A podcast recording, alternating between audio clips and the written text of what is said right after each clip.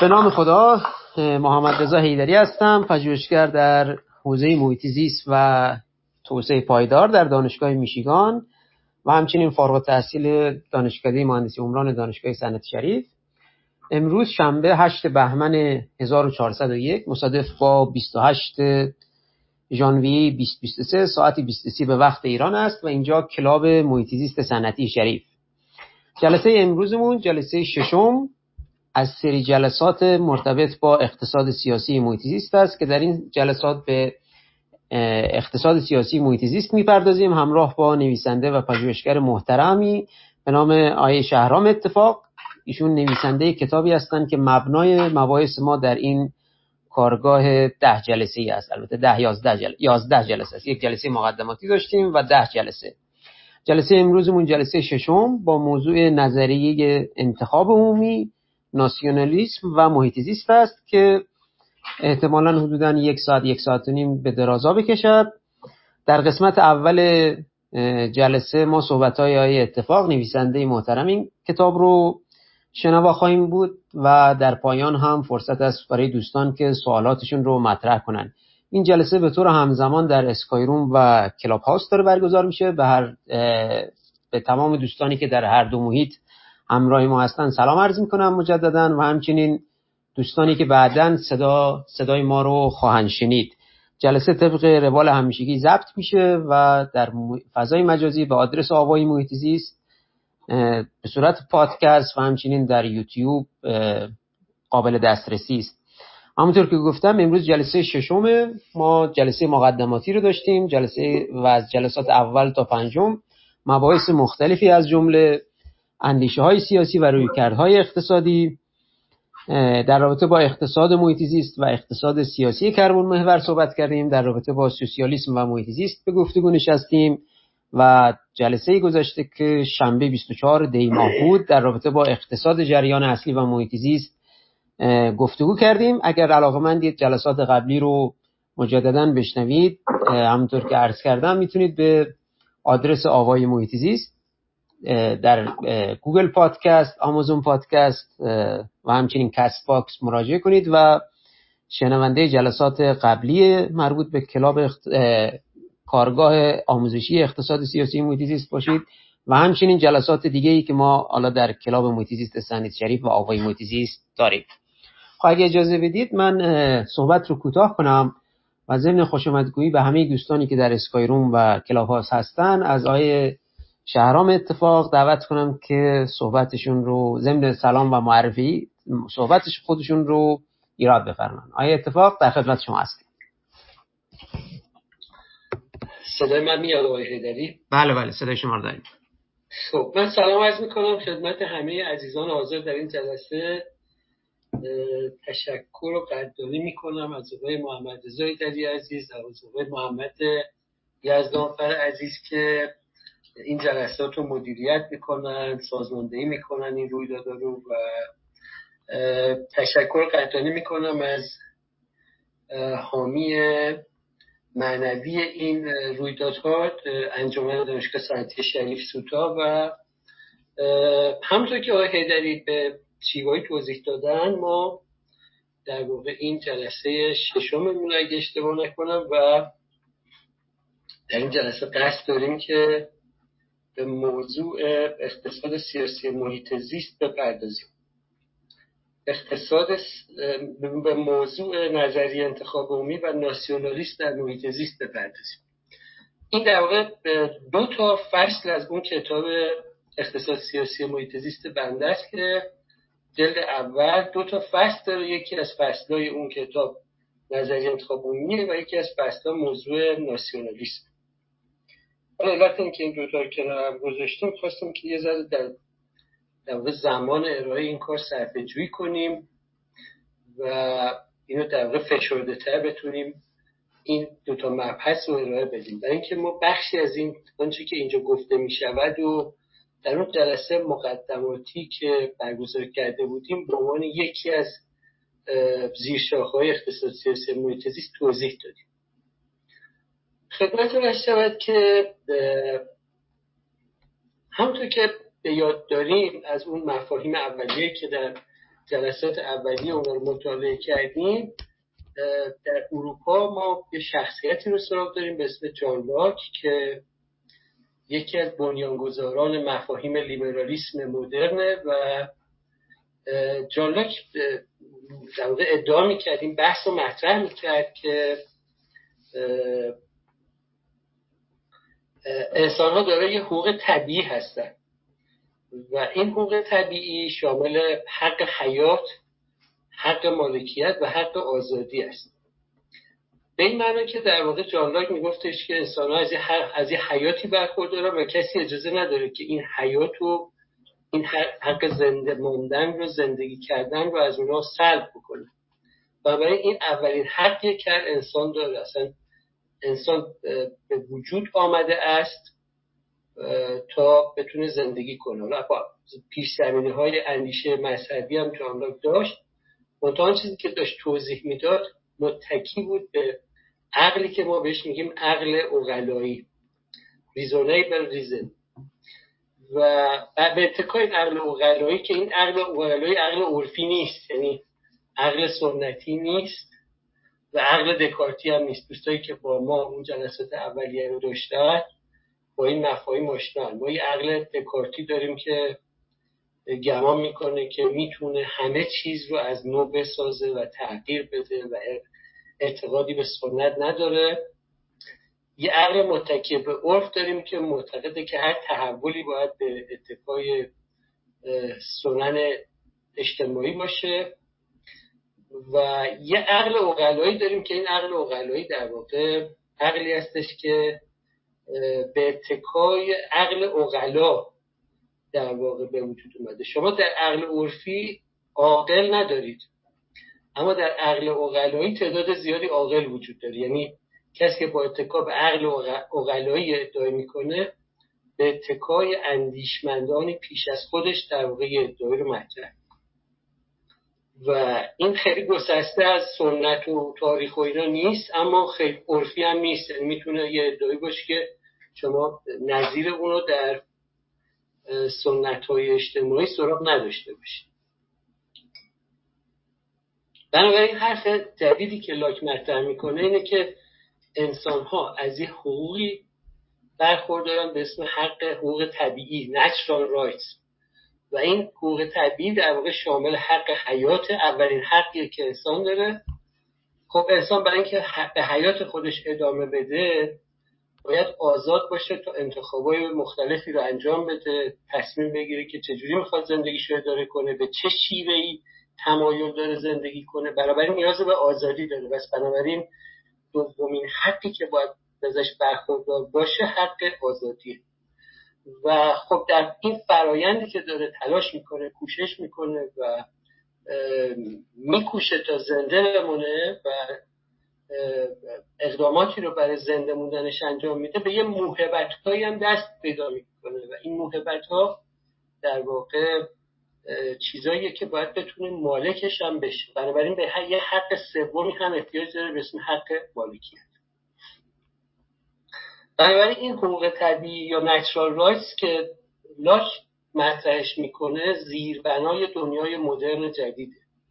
یعنی در دنیای مدرن و مفاهیم ما مبتنی بر لیبرالیسم و همه کشورهای توسعه یافته که مبتنی بر لیبرال دموکراسی هستند بر پایه این ادعا که انسان ها از این حقوق طبیعی برخوردارند ساخته شدن. یعنی زیربنای آن چیزی که وجود داره همین تفکری هستش که همه انسان ها از حق حیات حق آزادی و حق مالکیت برخوردارن نه کسی اجازه داره که حیات اونا رو سلب کنه نه کسی اجازه داره که حق آزادی اونا رو سلب کنه و نه کسی اجازه داره که مالکیت اونا رو سلب کنه و بنابراین همه اینا اون چیزایی هستش که انسان ها ازش باید برخوردار بشن. این تعریف جان لاک در واقع پیش زمینه شکلگیری اقتصاد سیاسیه. برای اینکه جان لاک در واقع تعریفی رو از انسان به دست میده که این انسان انسانی هستش که باید مالک یه چیزایی باشه باید فعالیت اقتصادی بکنه که به حیات خودش ادامه بده. و بنابراین مفهوم انسان اقتصادی در تعاریف لاک شکل می‌گیره. من از دوستانی که جلسه قبل گوش نکردن فایل صوتیشو تقاضا می‌کنم که مفهوم در تعاریف مربوط به انسان و دانش و اینا رو در نزد مکاتب مختلف اون چیزی که در جلسه گذشته گفته شد حتما گوش بدن و اونجا توضیح داده شده که مکاتب سیاسی مکاتب اجتماعی مختلف در مورد یه مفاهیم با هم اختلاف نظر دارن یکی از اون مفاهیم تعریفشون از انسانه یکی از اون مفاهیم تعریفشون از دانشه یکی از اون مفاهیم تعریفشون از تاریخ. اونجا تو اون جلسه پنجم ما ابتدای جلسه خلاصه در, در مورد موضوع با هم دیگه صحبت کردیم. بنابراین اینجا در واقع دارم مطلبی که عرض می‌کنم این هستش که اون مفهوم انسان اقتصادی که در اون تعاریف جلسه قبل بود اینجا از اندیشه های جان راک در واقع نشأت گرفته و سرچشمش رو باید در دعاوی نظریه جان لاک جستجو کرد. خدمتتون ارز شود که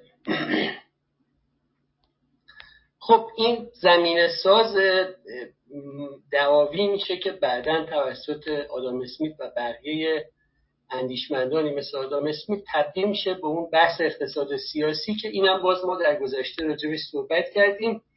گفتیم که یه مفهومی به اسم اقتصاد سیاسی داریم.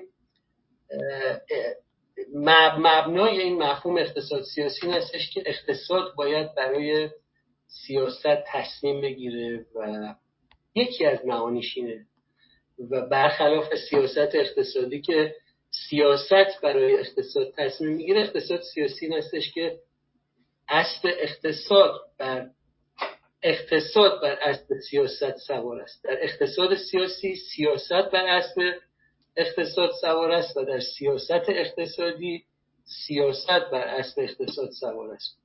بنابراین تو تو حوزه اقتصاد سیاسی ما با این مفهوم روبرو هستیم و اندیشمندانی که توی حوزه مفهوم به وجود آوردن در واقع میکوشیدن تا نگاه نوعی به مفهوم جدید اقتصاد و سیاست در واقع مطرح کنن عرضه بدارن و گفته میشه که در واقع یکی از اون شخصیت هایی که اقتصاد سیاسی رو مطرح کرده جان استوارت میل سال 1848 که یک کتابی رو منتشر می‌کنه به اسم اصول اقتصاد سیاسی. بعدا کسی که خیلی نقد می‌کنه این کتاب و رو کارول مارکسه که اقتصاد سیاسی دانان رو نقد می‌کنه و اقتصاد سیاسی رو نقد می‌کنه. یک کتابی به اسم نقد اقتصاد سیاسی داره مارکس و در اون کتاب سرمایه خودش هم کتاب سجلدی سرمایه اونجا باز به نقد اقتصاد سیاسی می‌پردازه و بنابراین مفهوم اقتصاد سیاسی در اون دوره شکل می‌گیره. اقتصاد سیاسی کلاسیک در واقع محصول در واقع مجموعه روی کرده که در یه دوره آدم اسمیت بعد دیوید ریکاردو بعد خدمت شما شود توماس مالتوس و بعد جان استوارد میل در واقع پایاشو بنیان گذاشتن و بعد کار مارکس نقدش می‌پردازه و خود این نقد هم باعث میشه که این مفهوم به رسمیت شناخته بشه.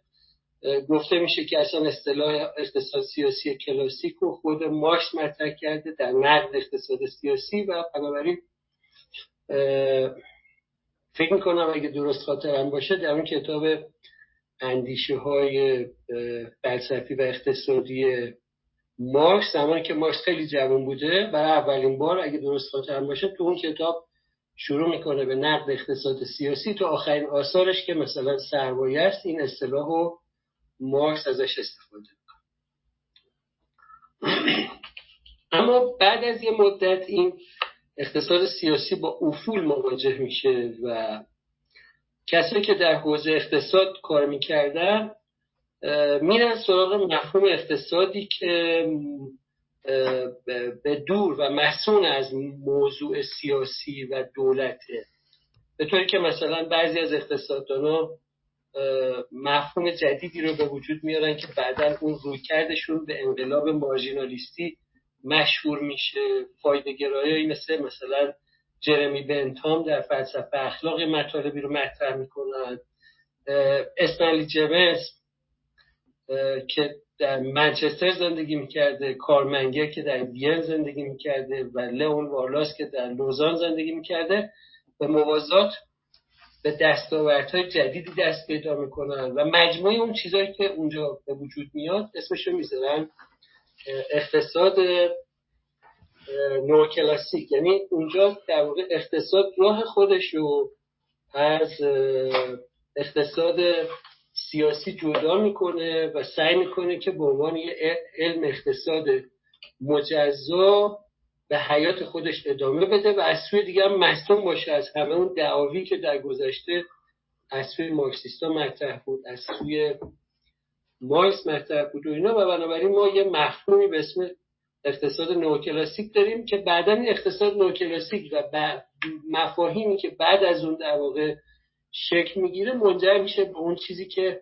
بعدا بهش میگن اقتصاد جریان هستی این همون بحثی است که ما در جلسه گذشته راجع بهش صحبت کردیم. یعنی ریشه های اقتصاد جریان هستی مال این داستانی است که من عرض می‌کنم.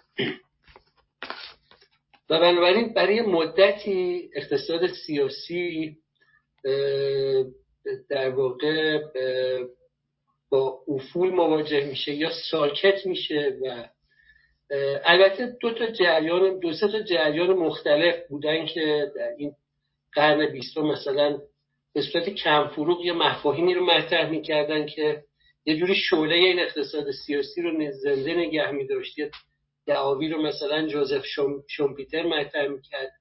اندیشمندهای دیگه مطرح می‌کردن باز به یه شکلی اون مفاهیمی که لنین در مورد امپریالیسم مطرح می‌کنه به یه شکلی هنوز موضوع اقتصاد سیاسی رو یه جوری مطرح نگه میداره. اما به حال اون چیزی که در دنیا امروز داره تدریس میشه و تا قبل از دهه 1960 تا 1980 خیلی جدی بود. همین اقتصاد جریان هستی بوده و نوکلاسیکا بودن و اینا و از تقریبا اوایل دهه 1960 بعد این جریان اقتصاد, اقتصاد سیاسی دوباره شکل می‌گیره. دوباره مفاهیم رفته رفته مطرح میشه. و دلیلش هم این هستش که به نظر میاد که اون جدایی ساده انگارانه اقتصاد از سیاست جواب نمیده. یعنی همه چیز رو نمی‌تونیم در اون معادله های اقتصادی کشف کنیم. ما یه داده هایی رو در میاریم این داده ها رو رگرسیون می‌کنیم کار آماری روش انجام میدیم یه استنتاجاتی می‌کنیم اما همه اینا با فرض این هستش که در واقع دولت یا نقش آفرینان سیاسی که در جامعه هستن برایند نیروهای اینا رو صفر فرض می‌کنیم. اما در یه جامعه واقعی در یه دنیای واقعی نیروهای سیاسی اثرگذار هستن و ما نمی‌تونیم به سادگی از کنار اینا بگذریم. و بنابراین این مفاهیم به تدریج شکل می‌گیره و تبدیل میشه به مفهومی به اسم اقتصاد سیاسی جدید. اقتصاد سیاسی جدید با اقتصاد سیاسی نوکلاسیکا فرق می‌کنه و مفاهیم جدیدی در اونجا مطرح میشه. مثلا فرض کنید که ما در اقتصاد نوکلاسیکا نیروی کار و نیروی کار در نظر می‌گیریم دیگه. یا مثلا جایی که داریم راجع نیروی کار صحبت می‌کنیم برای ما تفاوتی بین مثلا نژاد نیروی کار وجود نداره یا تفاوتی بین جنسیت بین زن و مرد مثلا وجود نداره. یعنی وقتی ما داریم راجع نیروی انسانی در اقتصاد نوکلاسیک یا اقتصاد جریان صحبت می‌کنیم شما سرفصلی نمی‌تونید پیدا کنید که در مورد مفاهیم نژادی قومیتی یا مثلا جنسیتی چیزی مطرح کرده باشه. اما اینا تو اقتصاد سیاسی جدید مطرح میشن. برای اینکه این تفاوتات در دنیای واقعی وجود دارن. اونجا یه تبعیض هایی وجود داره یه وضعیتی وجود داره که در اون مفاهیم ساده انگارانه اقتصاد نوکلاسیک یا اقتصاد جریان هستی شما نمی‌تونید رد پاشو پیدا کنید. به همین سبب در واقع اقتصاد سیاسی جدید و برخلاف اون مفاهیم پیش از خودش نگاهش رو معطوف می‌کنه به اون وجوه وجوهی که در اقتصاد نوکلاسیک بهش کم توجهی شده. سعی می‌کنه یه پرتوی بیافکنه در مورد مسائل مربوط به جنسیتی قومیتی مسائل مربوط به نژاد مسائل مربوط به محیط زیست و خود اقتصاد سیاسی محیط زیست همون بحثی که ما امروز داریم در موردش در زیل این سرفست اصلی بحث می‌کنیم خودش یکی از اون چیزهایی هستش که خودش یکی از اون مفاهیمی هستش که از این از اینجا متولد شده. یعنی اینجاست که محل تولد اقتصاد سیاسی محیط زیسته ما اقتصاد سیاسی محیط زیست داریم اقتصاد سیاسی جنسیت داریم اقتصاد سیاسی توسعه داریم. چیزای زیادی اینجا داریم باش سر و کار داریم که اینا همشون محصولات اون اقتصاد سیاسی محیط اقتصاد سیاسی جدید هستن که از دهه 1960 به بعد رفته رفته متولد میشن. خب دهه مثلا دهه های پایانی قرن بیستم دیگه واقعا یه تعدادی مستندات خیلی جدی اونجا در مورد اقتصاد سیاسی منتشر میشه. این که این مفاهیمی که منتشر بوده تحت عنوان اقتصاد سیاسی به چگونه است این یه ذره بحث تخصصی اینا. یه رابطه ماتریسی دارن بعضیشون در یه موقعیت سطحی و بعضیشون در یه موقعیت ستونی قرار می‌گیرن. اما اون چیزی که من در کتاب به عنوان یکی از زیر شاخه های اقتصاد سیاسی جدید انتخاب کردم. بحث نظری انتخاب عمومی یا پابلیک چویسه که این خودش میشه یکی از اون حوزه های در واقع سطری نه مثلا ستونی در اون ماتریسی که من عرض کنم که حالا یه بحث پیچیده تریه. اما یکی از اون بحثایی که مثلا در زیل این اقتصاد سیاسی جدید مطرح میشه بحث پابلیک چویس یا نظریه انتخاب عمومیه که یه افراد در موردش کارهای زیادی انجام دادن و برنده جایزه نوبل هم داره و آشنایی با این مفاهیم خب خیلی مهمه و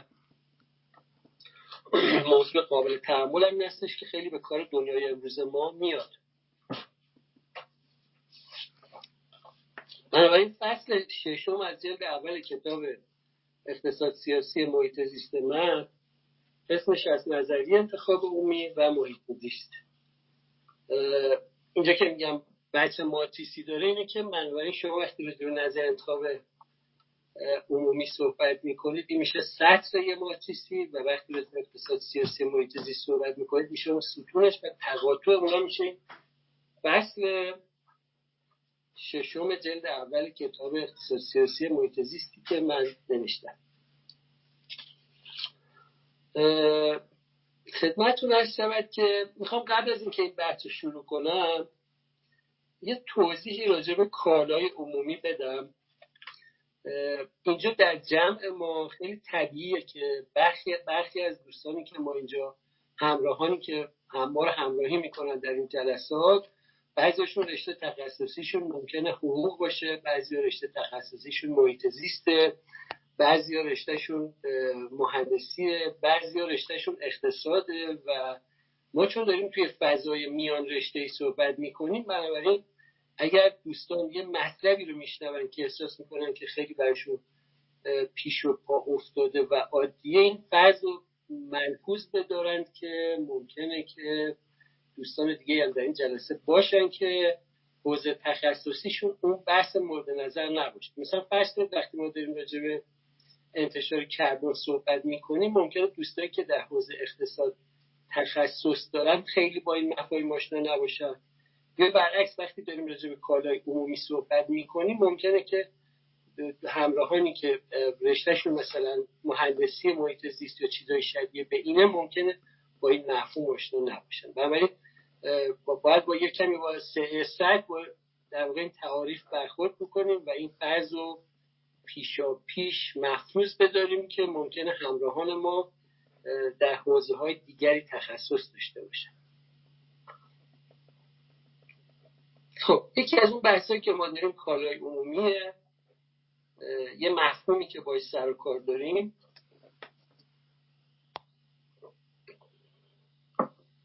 به چه کالایی میگیم کالای عمومی؟ به کالای مثل جاده پل دفاع ملی. در گذشته خیلی از اون کالا کالای عمومی بود. یعنی کالایی که دولت تولید می‌کرده. مثل پست مثل مخابرات مثل آتش نشانی مثل قانونگذاری مثل تجهیزات نظامی مثل رادیو تلویزیون پارک راهن همه اینا جزء کالای عمومی بودن در گذشته. کالای عمومی دو تا ویژگی دارن. یکی از اون ویژگی هستش که بهش میگن مصرف اشتراکی غیر رقابتی یعنی که وقتی فردی کالایی رو استفاده می‌کنه استفاده اون باعث نمیشه که بقیه نتونن از اون کالا استفاده بکنن. این این معناست. مثلا فرض کنید شما دارید پیچ رادیوتون رو باز می‌کنید مثلا به رادیو گوش می‌دید و می‌بینید که مثلا یه برنامه دارید اون برنامه رو گوش می‌کنید. مصرف شما باعث نمیشه که تو مصرف من یه اختلالی به وجود بیاد. یعنی اون کالا دچار کمیابی نمی‌شود. یعنی شما اگه برید مثلا توی یه سوپرمارکتی مثلا یه کالایی رو بخرید اون کالا کم میشه و من که می‌خوام برم بخرم برای اون کالای نایابی به وجود میاد. این در این مورد اینجوری نیست. وقتی مثلا یه برنامه رادیویی پخش میشه مصرف کننده ها یه جوری رقیب هم دیگه نیستن و بنابراین بهش میگن که اینجا یه مصرف اشتراکی و غیر رقابتی وجود داره. دوم اینکه یه چیزی یه وجود داره به اسم استثنا ناپذیری یا عدم محروم سازی یعنی که اگه یه نفر در واقع شما یه برنامه رادیویی رو پخش می‌کنید و هدفتون مثلا یه گروه خاصی از یه مخاطبانه است نمی‌تونید بقیه رو از مصرف اون کالا محروم بکنید. یا یه مثال دیگه که می‌زنم مثلا فانوس دریایی مثلا فانوس دریایی در یه ساحلی مستقر شده و داره نور خودش رو میندازه به دریا و یه علامتی میده که این برای دریا نوردانی که اونجا هستن لازم استفاده می‌کنن. ازش حالا در گذشته استفاده می‌کرد تجهیزات نوفری کمتر بود و اینا. و خب نمیشه گفت که کسایی که پول بدن بابت این فانوس دریایی ما فقط به اونا خدمات میدیم. چون وقتی داره نور خودش رو توی دریا میندازه که هر کسی می‌تونه از اون نور استفاده بکنه من این ویژگی کالای عمومی مثلا گفته میشه که اینا کالای عمومی هن و به همین دلیل هم دولت ها در طول تاریخ کالاهای عمومی رو از گذشته تولید کردن. خب خیلی کالا در گذشته جز کالای عمومی بود مثل جاده مثل پل مثل دفاع ملی مثل پست مخابرات.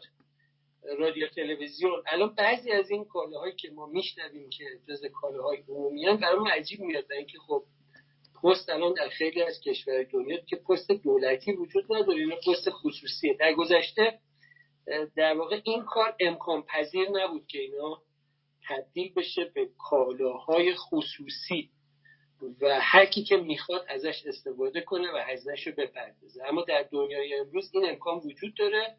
بنابراین بخشی از اون چیزایی که در گذشته کالای عمومی محسوب می‌شد امروز یک کالا در زمره کالاهای عمومی محسوب نمی شود و به صورت خصوصی تولید می شود و همون کسایی که می‌خوان رو تولید کنن و مصرف کنن توی بازار فعالیت اقتصاد خودشون رو انجام میدن و نیازی هم به این ندارن که این رو دولت تولید کنه. اما همچنان ما با برخی از کالاها مواجه هستیم که این کالاها به صورت عمومی تولید میشن.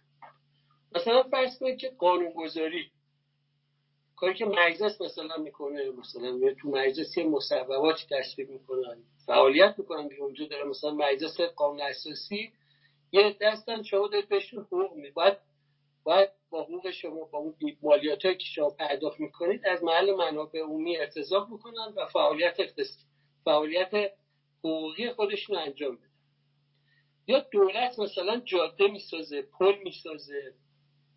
اینا کارهایی هستش که جزء دفاع جزء کالای عمومی محسوب می شود خب حالا دعوا در یکی از دعوایی که در, در اقتصاد و سیاست وجود داره این دعوا بر سر این کالای عمومیه.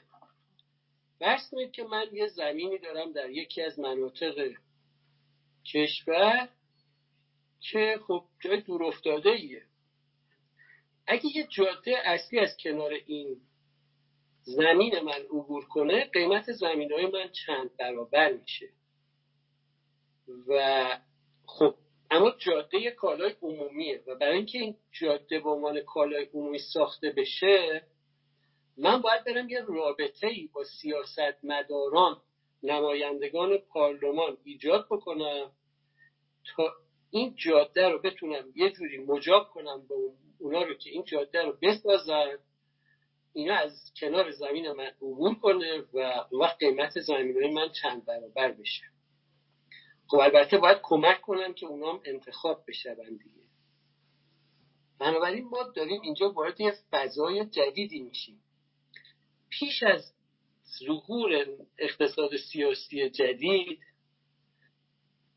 در واقع اقتصاددانا تصور می‌کردن که مشکل سیاست مدارا این استش که اطلاعات و آگاهی کافی ندارن. الان خیلی از این بحثایی هم که من می‌بینم مثلا یه عده می‌کنن این مدیریت مدیریت مثلا اشکال داره. اشکال از مدیریته. مثلا مدیران مثلا کم سوادی مثلا در رأس امور اگه اگه مشکل حل بشود اگه مدیران باسوادی مثلا به خدمت گرفته بشوند مشکل حل می در حالی که اصلا خیلی از مواقع اینطوری نیست و همون افراد که شما تصور می‌کنید که افراد کم سوادی هم کاملا مطلعن که دارن چه کار می‌کنن. و بنابراین برخلاف اون تصور سادنگارانه که اقتصاددانا در مثلا کارشناسا فقط اقتصاددانا نه.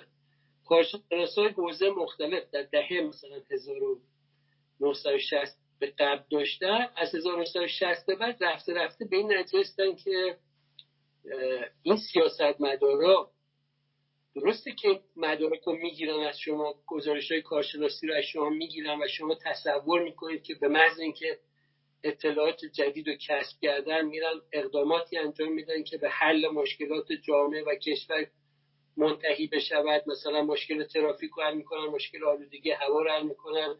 مشکل مثلا بیماری های مثلا روانی رو در جامعه حل می‌کنن. فقط اونا منتظرن که شما این گزارش کارشناسی رو به اونا بدید و اونا آگاه بشوند و این کارا رو بکنن. اما به هیچ وجه اینجوری نیست. اونا مبنای تصمیم گیریشون اصلا اینا نیست. یعنی اون کسی که میاد مثلا کارخونه فولاد رو در یه منطقه بی آب و علفی مثلا درست می‌کنه که خود اون منطقه اصلا آب نداره اینو از روی سادنگاری و نادانی درست نمی‌کنه. اون یه چیز دیگر یه فاکتورهای دیگه یه معلفه های دیگری در ذهنش هست که میاد این کار انجام میده.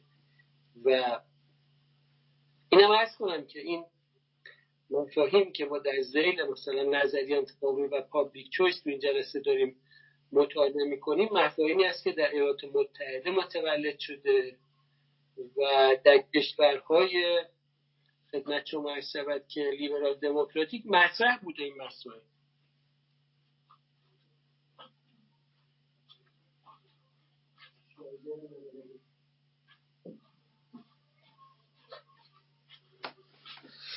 خب من, خب من تشکر مجدد کنم از همه دوستانی که چه در کلاب هاست چه در اسکای روم با ما هستن. خیلی خوشحالیم که شما رو داریم و همچنین دوستانی که بعدا صدای ما رو از طرق مختلف میشنوند. ما امروز جلسه ششممون هست جلسه ای که در ارتباط با در ارتباط با ادامه جلسات قبلیمون در حوزه اقتصاد سیاسی محیط زیسته مشخصا امروز در ارتباط با نظریه انتخاب عمومی ناسیونالیسم و محیط زیست صحبت می‌کنیم و در یک فضای میان رشته ای هستیم. همینطور که های اتفاق به درستی اشاره کردن فضای میان رشته فضایی است که مناسبات خاص خودش رو هم میطلبه.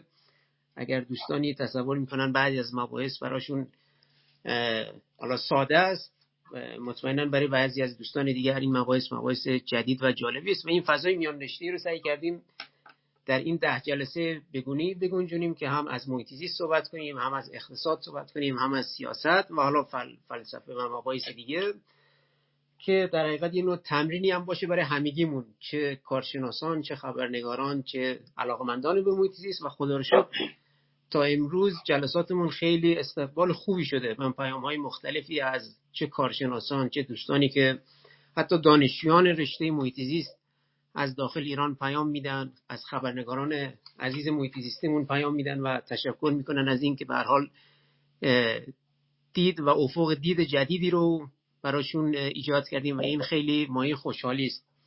من هم از شما همه عزیزان تشکر می‌کنم که در این جلسات حضور دارید و حضور شما مایه دلگرمی ماست و همچنین از آقای از که این جلسات رو کمک می‌کنن که با هم دیگه جلو ببریم و مشخصا از آقای اتفاق نویسنده محترم کتاب اقتصاد سیاسی محیطی است که این فرصت رو در اختیار ما قرار دادن که این مباحث و نکات میان رشته رو در حوزه اقتصاد سیاسی محیطی با هم دیگه به گفتگو بشینیم. ممنون آقای عزیز.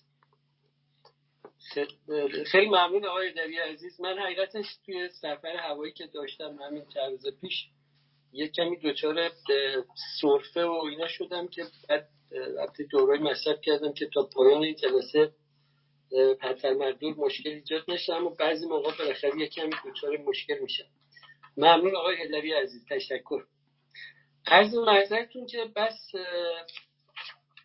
این یکی از ویژگی های کالای عمومی بود که ارز کردم و بعد بنابراین همطور که ارز کردم از 1960 به بعد کارشناس های حوزه های مختلف حوزه محیط زیست حوزه حوزه اجتماعی حوزه مربوط به خانواده حوزه مربوط به هر چیزی هر کارشناس که به حوزه فعالیت می‌کردن متوجه شدن که این برخلاف اون تصوری که داشتن فکر کردن که اگه مشکلاتی در جامعه وجود دارد ناشی از کم اطلاعی سیاستمداران است. بعدا متوجه شدن که اصلا اینجوری نیست چون سیاستمداران مبنای تصمیم گیریشون چیزای دیگه ایه. نه اینکه اونا نمی‌فهمن که مثلا مشکل آلودگی محیط زیست و آلودگی مثلا هوا یا ترافیک و چجوری می‌شود حل کرد. موضوع اونا این نیست و خب حالا موضوع اونا چیه؟ این حرفیه که public choice در واقع مطرح می‌کنه و ما تو این جلسه می‌خوایم به گوشه هایی از اون بپردازیم. حالا من توی کتاب شخصیت های متعددی رو اسم بردم که توی این حوزه اظهار نظرهایی داشتن و منجر به ظهور این مفاهیم public choice شده و یکی دو نفر یه نفر از این شخصیت ها هم جایزه نوبل برده این تو اون جلد اول وجود داره. اما بریم سراغ آموزه های پابلیک چویس یا خدمت شما شود که نظریه انتخاب عمومی. من نوشتم که مهمترین آموزه های نظریه انتخاب عمومی عبارت هستند از یک سیاست مداران و صاحب منصبان دولتی نیز منافع شخصی دارند. ببینید اون تصور پیشینی که توی دهه مثلا قبل از دهه 1960 در نزد اندیشمندان حوزه علوم اجتماعی سیاسی وجود داشت این بود که کارگزارای دولتی سیاستمداران انسانهایی هستند که به خیر عمومی میاندیشند و چیزی که از خیر عمومی رو در نظر نمی‌گیرند و مبنای محاسبات ذهنی اون اندیشمندان هم این بود. یعنی سیاستمداران و کارگزاران دولتی رو به منزله افرادی در نظر می‌گرفتن که به چیزی غیر از خیر عمومی نمیاندیشن. اما پابلیک چویس به ما می‌گوید که اینجوری نیست. و منافع شخصی دارن و منافع شخصیشون می‌تونه در تصمیم گیری های سیاسی و اقتصادی اثرگذار باشه. و اگر اینطوریه دیگه اون مفاهیمی که ما در اقتصاد نئوکلاسیک باش سر و کار داشتیم اونا دیگه جواب نمیده. بنابراین بخشی از مشکلات جامعه ما از جمله مشکلات مثلا محیط زیستی ما می‌تواند می‌تواند برخواسته و متاثر از این موضوع باشه. یعنی اونا می‌دونن که اگه مثلا این کار انجام بدن مثلا اون مشکل در یه جای دیگه برطرف میشه. اما اونا با یه موضوع مورد توجهشون چیزای دیگه. یکی از اون چیزها منافع شخصی.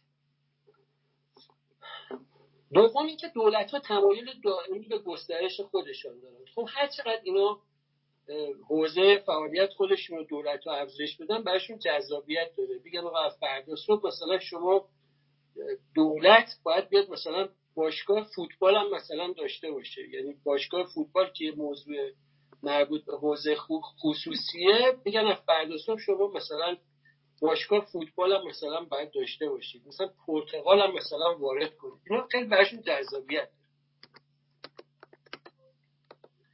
دولت ها به افزایش مخارج خودشون تمایل دائمی دارن. یعنی هر شما بگید بیشتر خرج کنن میگن بیشتر بعد خیلی هم عالیه. برای همینه که شما می‌بینید که هر سال دولت کسی بودجه داره. ببینید هر کدوم از ماها اگه بهمون بگن که شما حقوقتون ماهیانه مثلا 800 دلاره 1000 دلاره 5000 دلاره. ده هزار دلار شما در ماه حقوق می‌گیرید. هر چقدر که به ما بگن که شما حقوق می‌گیرید سعی می‌کنیم زندگیمون رو بر اساس اون مقداری که تعیین شده تنظیم بکنیم. از اما دولت این کار نمی‌کنن. شما بهشون میگید بودجه سال آینده تو مثلا اینقدر دلاره اونا میرن بیشترش رو خرج می‌کنن. هی کسی بودجه میدن. خب. دیگه چیزایی که وجود داره این هستش که اینکه این کسی بودجه رو از جای مختلف تعمین می‌کنن از طریق استقراض دولت های بعدی رو بدهکار می‌کنن از منابع خارجی پول دریافت می‌کنن و چیزای شبیه به. دولت علاقه زیادی به افزایش مالیات دارن. این مالیات رو بیشتر کنن. این وسط خود خود این کارگزاران دولتی و سیاست نداره از این وضعیت منتفع میشه. دولت گرایش بارزی به توسعه روزافزون دیوان سالاری بروکراسی دارن. یکی از شیوه های اینو بندایی که من نوشتم تو کتاب دارم می‌خونم. یکی از شیوه های رایج دولت ها برای افزایش بودجه ادعای وجود خطر امنیتی و درخواست بودجه نظامی است. اصلا دولت ها دوست دارم بگن آقا الان ما خیلی خانم ها و آقایان ما کشورمون در در معرض خطر است و هر لحظه ممکنه مثلا یه بلای سرم بیاد و بعد مثلا بریم بودجه نظامی زیادی می‌خوای فعالیت نظامی زیادی می‌کنید این ادعای خطر همیشه برای جذابیت داره و برای دولت ها همش دارن می غالبا میکوشن تا این خطر امنیتی رو برجسته کنن و بودجه نظامی بیشتری رو بگیرن.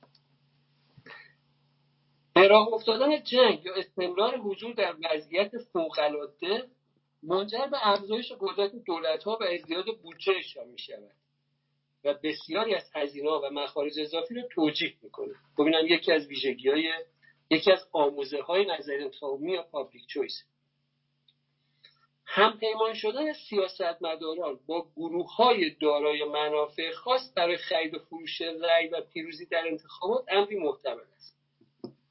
این یعنی چی؟ یعنی که سیاستمدارا باید تو انتخابات پیروز بشن دیگه. یکی از اهداف مهم سیاستمدارا اینه که در انتخابات پیروز بشن. چه چیزی منجر به پیروزی آنها می شود باید دارم ببینن که مردم به چی رأی میدن. اگه ما چی بگیم مردم به اون رأی میدن و ما در انتخابات پیروز می‌شویم. اگه ما ادعا کنیم فردا میایم در این کویر یه دونه پتروشیمی درست می‌کنیم اگه به ما رأی میدن خب این خوبه دیگه. یعنی این باعث میشه که ما ادعا کنیم وسط این کویر میان برای شما یه پتروشیمی درست کنیم. حالا آب نداشت مهم نیست. در حال ما رأی میاریم دیگه. این چیزی که هدفی که ما داریم رأی آوردنه. بنابراین پیروزی در انتخابات. بهش میگن خرید رأی. یعنی شما برید به عده بگید آقا شما به من رأی بدید. من میام جای پل می‌سازم استادیوم می‌سازم جاده می‌سازم پتروشیمی می‌سازم فولاد می‌سازم. آب و از اونجا سرچشمهشو مثلا عوض می‌کنم میارم به شما آب میدم. از اونجا لوله آب می‌کشم میارم اینجا این کارا رو می‌کنم. اینا بهش میگن پیروزی خرید فروش رأی. فروش رأی هم داریم. فروش رأی یعنی اینکه یه عده هم از این طرفی پا میشن میرن یه سیاستمداری رو پیدا می‌کنن میگن ما صرف مثلا وارد کنندگان مثلا خودرو هستیم. تو اگه بتونی در انتخابات پیروز بشی و بری مثلا تو مجلس قانونی تصویب کنی که اینجوری بشه ما مثلا برامون خیلی خوب میشه ما هوای تو داریم. یا مثلا خودروسازای مثلا مثلا دولتی ممکنه مثلا ممکنه مثلا جزوی همچین نمونه های از این چیزا باشن خب بعد بند بعدی. من از این کتابم می‌خونم. جلد اول زیر فصل نظریه قومی و محیط زیست. هر انتخاباتی هزینه هایی در پی دارد و این هزینه ها باید از جای تعمین شود. محتمل است سیاستمداران پس از پیروزی در انتخابات برای تصویب قوانینی به نفع حامیان یا اسپانسرهای مالی انتخاباتی خودشان بکوشند تا هزینه هزینه ها جبران شود. یعنی چی؟ یعنی که من مثلا اومدم نماینده شدم حالا یه حجم قابل ملاحظه تبلیغات انجام دادم. خب اینا یه منابع نیاز داشته دیگه از یه جای این پول اومده دیگه. این پول از کجا اومده؟ یه وجود داشتن. حالا که رفتم در مجلس مثلا انتخاب شدم رأی آوردم و جزو نمایندگان پارلمان شدم. حالا باید برای این اسپانسران فکر بکنم دیگه. اونا که همینجوری به رایگان که نیومدن من هزینه کنم برای من من انتخاب بشم. اینا یه نظری داشتن یه قصدی از این کار داشتن. یه منتظرن که من یه کاری براشون انجام بدم. بنابراین هر انتخاباتی یه اسپانسرایی داره و اون اسپانسر یه در واقع درخواست های بعدا از این نماینده های پارلمان داره. بند بعدی اولویت سیاستمداران و دیوان سالاران در تخصیص منابع میان دو پروژه A و پروژه B. آن پروژه ای نیست که الزاما متضمن منفعت عمومی باشد. تو برانتز و کارشناسان آن را توصیه و تجویز می کنند بلکه آن پروژه ای است که در بردارنده محبوبیت که در بردارنده محبوبیت بیشتری باشه محبوبیت بیشتری برمقام بیاورد و رأی افزونتری به همراه داشته باشد. یعنی شما ممکنه ببینید که چرا این سیاست مدار این همه ما بهش توضیح دادیم. آقا اینجا اگه مثلا شما این کارو بکنید محیط خراب میشه خانمی که رفتید مثلا نماینده نماینده پارلمان بشیم. ما که اینجا یه توضیح دادیم. اینجا این طالاب مثلا با مشکل مواجه میشه و اگه شما به این صنعت رو اینجا در ایجاد بکنید. پس این همه گزارش رو نمی‌دونم فایل و document و اینا به شما دادیم و چرا این حرف رو ما رو گوش نمی‌کنه برای اینکه اون در پی پیروزی در انتخابات در تخصیص منابع میان دو پروژه A و پروژه B اون پروژه پروژه رو در نظر می‌گیره که متضمن در واقع محبوبیت و رأی بیشتر باشه نه الزاما منفعت عمومی بند بعدی کاندیداها از انواع و اقسام روش های ریاضی محاسباتی و روانشناسی برای انتخاب برنامه ها و شعارهای انتخاباتی خود استفاده می کنند تا بچه داریم بس آره. الان آقای حیدری صدا من رو دارید بله بله صداتون اومد. خب باشه ظاهرا دوستا پیام میدن که صدا من دارم دیگه. آره آره صدا شما دارم. اگه همچنان صدای من رو دارید من ادامه بدم. من خواهش کنم یکی از عزیزانی که صدای من رو میشنوه یه پیام بده که یه پیام جدید بده که من بدونم ادامه بدم. صدای شما رو میشنوه خانم فاتحی فرمودن که صدا من داره. بله خیلی ممنون خانم پیسر فاتحی عزیز. پس من ادامه میدم.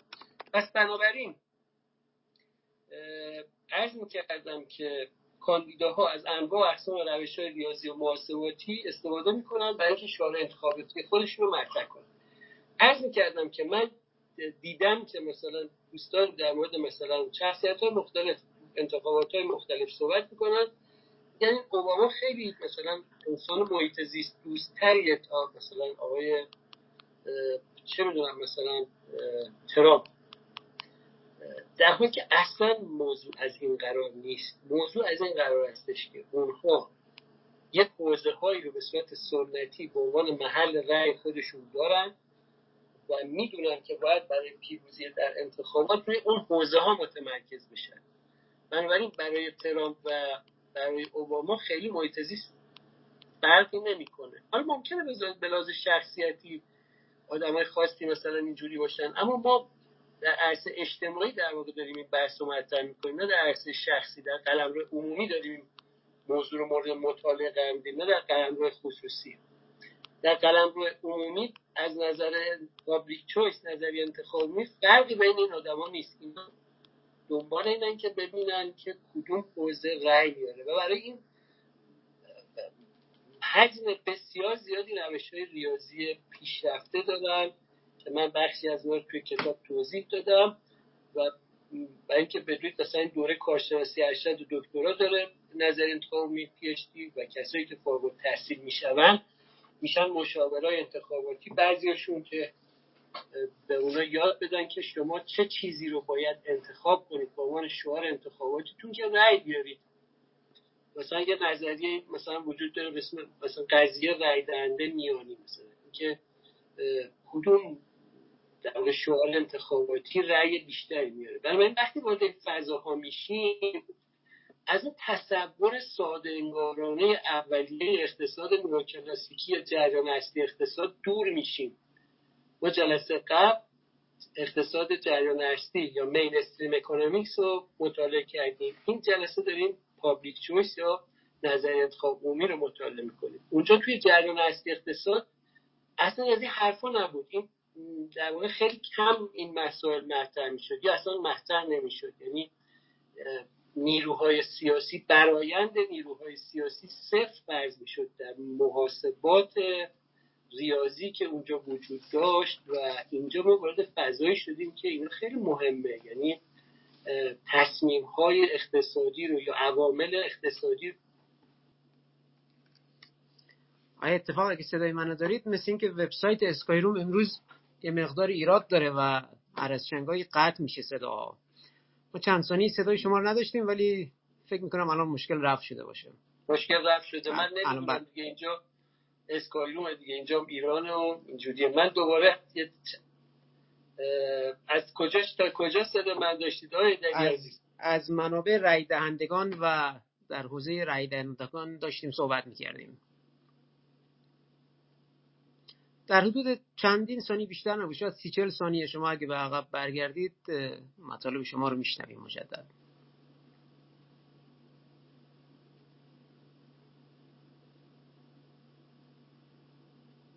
تصور می‌کردیم که خب یه کاندیدایی خیلی علاقه داره مثلا به یه موضوع محیط زیستی و چون ما خیلی علاقه داریم به مسائل محیط زیستی میریم به این کاندیدا رأی میدیم.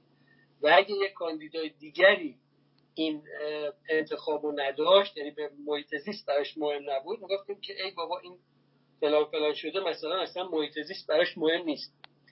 اما اون چیزی که الان می‌فهمیم اینه در, در فضای فکری public choice فضای فکری نظر انتخابی چیزی که می‌فهمیم اینه که اصلا نه اونی که مفاهیم محیط زیستی توی شعارهای انتخاباتیش هست براش محیط زیست مهمه نه اونی که نیستش. اونو بر اساس تعداد رای دهنده ها و محاسبات ریاضی که اونجا وجود داره این شعارها رو انتخاب می‌کنن و همونطور که گفتم در سطح کارشناسی ارشد پی شما می‌تونید فارغ التحصیل و متخصصین رو پیدا کنید که کارشون این هستش که به کاندیداهای ریاست جمهوری نمی‌دونم پارلمان اینا در واقع راهنمایی کنن که تو چه چیزی رو به عنوان شعار انتخاباتی در واقع مطرح کن که رأی بده. بنابراین وقتی می‌بینیم مثلا توی انتخاباتی مسئله مثلا دریاچه ارومیه مطرح میشه این کار اون مشاوراست که میگن که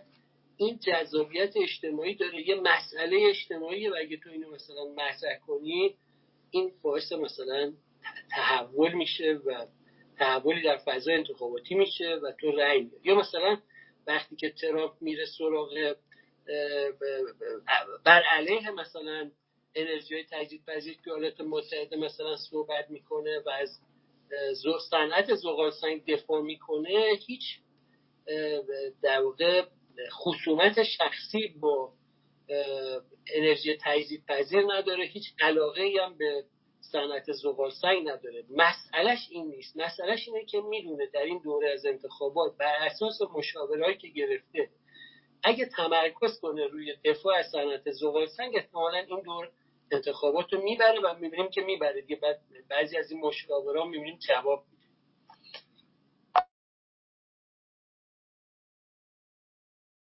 شد این حرف رو همراهانم با شنیده باشن نه. ارز کردم که یکی از شیوه هایی که در کشورهای لیبرال دموکراتیک در پیش می از این بحران جلوگیری کنند این هستش که در قانون اساسی و یه صد پایینتر از قانون اساسی قوانینی رو اونجا پیش بینی می‌کنن که افراد نتونن با این شیوه خرید و فروش رأی انجام بدن.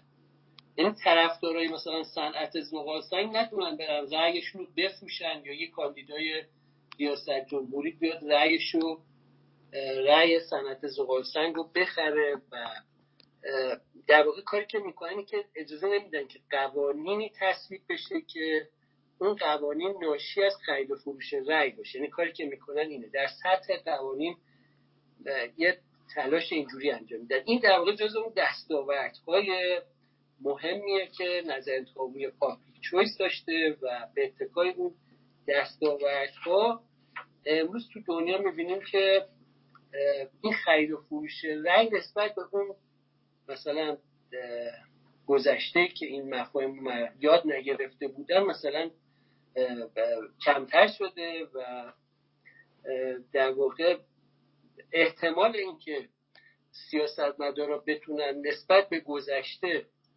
از خرید و فروش رأی استفاده کنن در کشور لیبرال دموکراتیک احتمالش پایین اومده. اما به این معنی نیست که هنوز وجود نداره. یکی از واژه‌ای که اینجا مصرف میشه بهش میگن حامی پروری. یعنی در واقع شما یه زینفعانی رو دارید که اگه یه مصوبه مجلسی رو مثلا برشون تصویب کنید اون گروه خاص منتفع میشن و بنابراین اونا میشن حامیان شما و سازوکار انتخاباتی هم سازوکار حامی پروری یا یا یه کالای عمومی رو شما اگه تولید بکنید که یه عده به خصوصی ازش منتفع بشن اونا می‌تونن تلاش کنن جزء طرفداران شما بشن. همونطور که عرض کردم اگه من یه زمینی دارم در یه جایی مثلا دور افتاده اما اگه از کنار یه جاده ای رد بشه قیمت زمین های من ممکنه که چند برابر بشه چند صد برابر بشه و بنابراین میارزه که من بکوشم که رأیم رو به یک کاندیدای پارلمان بفروشم و اسپانسرش بشم و تلاش کنم که اونم یه قوانین تصویب کنه که از بغل زمین های من از کنار زمین های من یه جاده عبور کنه. حالا شما میاد میگید که این زمین ها محیط آسیب می‌زنه مشکل ایجاد می‌کنه تمام اون اکوسیستم اونجا رو صدمه می‌زنه بهش. گزارش تهیه می‌کنید مطالبی رو عنوان می‌کنید و بعد می‌بینید که هیچ این حرفایی که شما می‌زنید رو گوش نمی‌کنه. فکر که اینا نمی‌فهمن بیسوادن بلد نیستن. اما اصلا اینجوری نیست که حالا می‌فهمن که چه خبره. اونا دارن تو اون سازوکار انتخاباتی عمل می‌کنن. این چیزی هستش که در کشورهای لیبرال دموکراتیک تا حد زیادتری تلاش کردن که این مسئله رو حل کنن اون درجه لیبرال دموکراسی کاهش پیدا می‌کنه میزان این بحران در این سبک از دموکراسی هم افزایش پیدا می‌کنه. یعنی به نظر میاد که ما یه سازوکار دموکراتیکی داریم اما یه عده میرن در واقع این کار رو می‌کنن. علت هم نیستش که ببینید ما دموکراسی مستقیم که نداریم؟ دموکراسی مستقیم یعنی که اگه همه مردم کشور می‌تونستن در مورد تک تک قوانین رأی بدن. خب شد دموکراسی مستقیم. این کار خیلی امکان پذیر نیست. مجبورن از سیستم نمایندگی استفاده کنیم ما یه نماینده انتخاب می‌کنیم میفرستیم مجلس. اما به اون نماینده اجازه نمی‌دهیم. نباید اجازه بدهیم که اون هر چیزی رو که دلش می‌خواد تصویب بکنه. همه نکته همینجاست. در واقع اون مفهوم مهمی که باید رعایت بشه بحث حاکمیت قانون یعنی مجلس یا حتی اکثریت جامعه حق ندارن قوانین هر قانونی که دلشون خواست تصویب کنن. یا نماینده های مجلس حق ندارن هر قانونی رو که دلشون خواست تصویب کنن. حتی اکثریت جامعه هم حق ندارن هر قانونی رو که دلشون خواست تصویب کنن. مثلا فرض کنید که ممکن اکثریت جامعه تصویب کنن که ما از فردا صبح باید همه مثلا کسایی رو که یه بیماری دارن بکشیم جامعه مثلا جامعه باعث از شر این افراد که مثلا یه بیماری دارن خلاص بشه مثلا. خب این تصمیم اکثریت و اشتباه است چون اکثریت می‌تونه خیلی جا تصمیم اشتباه بگیره. و اون چیزی که می‌تونه زیربنای قانون باشه زیربنای حاکمیت قانون باشه اون همون حقوق فردیه همون حقوق طبیعیه که جان می‌گفت. حق آزادی حق حیات و حق مالکیت. هر چیزی که می‌تونه به این حقوق صدمه بزنه اجازه نداره که زیر پا گذاشته بشه. چه توسط نمایندهای مجلس چه توسط اکثریت مردم. بنابراین دموکراسی به هیچ وجه معنیش مردم سالاری نیست. مردم سالاری ترجمه اشتباه و خطایی از دموکراسی است. دموکراسی مفهومش این استش که یک قانونی باید در جامعه حاکم باشه و همه باید مقید به اون قانون باشن دموکراسی مفهومش حاکمیت قانونه. و کاری که در کشورهای لیبرال دموکراتیک کردن این استش که با کوشش کردن کوشیدن خب سالها روی موضوع کار کردن تلاش کردن که اون حاکمیت قانون نقش اصلی داشته باشه و نماینده مجلس نتونن برم با زد و بند با مثلا یه گروه زینف هر چی دلشون می‌خواد تصدیق کنن. یه کالای عمومی خاصی رو تولید کنن که یه کالای عمومی رو تولید کنن که فقط به نفع یه گروه خاصیه. و در واقع نفع عمومی نداره فقط یه عده خاصی ازش منتفع میشه و چیزای شبیه به این. این یکی از اون مفاهیمیه که ما اینجا در زیل مفهوم نظر انتخابی و پابلیک چویس باش سر کار داریم. خب اینجا بحث تخصصی تر دیگه ای رو من توی کتاب مطرح کردم که فکر می‌کنم که برای این جلسه ما این بحث کفایت می‌کنه. اینجا گزارش آماری و اینا هست و بعد یه سری مفاهیم ریاضی اینجا مطرحه. مثل مثلا بیشینه کردن بودجه توسط دیوان سالاران و سیاست نداران و اینا که من فکر کنم که اینا هم جداولی داره نمودار داره و چیزای شبیه به این که مطالعش نیازمند اینه که ما در واقع به صورت تصویری صحبت کنیم و بحثم خیلی تخصصی میشه و نمی کنم که بریم سراغ سرفست بعدی و به سرفست بعدی بپردازیم.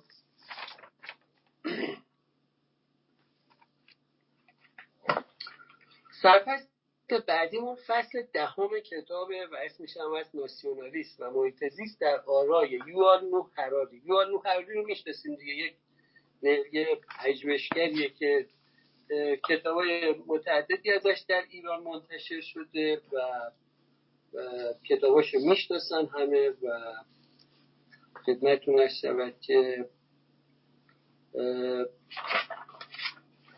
یکی از کسایی که این بحث رو مطرح کرده یوان نوحراریه اون بحث ناسیونالیسم رو مطرح می‌کنه و ناسیونالیسم هم رفت میده محیط زیست و چیزی که میگه مطلب مهمی که میگه اینه که فرض کنید که این حالا ممکنه این دوستانی که در این جمع هستن ممکنه با مفاهیم مربوط به بودجه کربن آشنا نباشن. من با توضیح میدم. طبعا دوستانی که آشنا هستن یه کمی باید حوصله کنن. ما مقدار کربنی که می‌تونیم توی دنیا منتشر کنیم یه حد مشخصیه. چرا اینجوریه؟ برای اینکه ما دچار یه مشکلی شدیم به اسم گرمایش زمین و دانشمندا تشخیص دادن که اگه مقدار کربنی که منتشر می شود همجوری افزایش پیدا کند این گرمایش زمین هم همینجوری افزایش پیدا خواهد کرد و ما بحران محیط زیستی پیدا خواهیم کرد تنوع زیستی از بین خواهد رفت و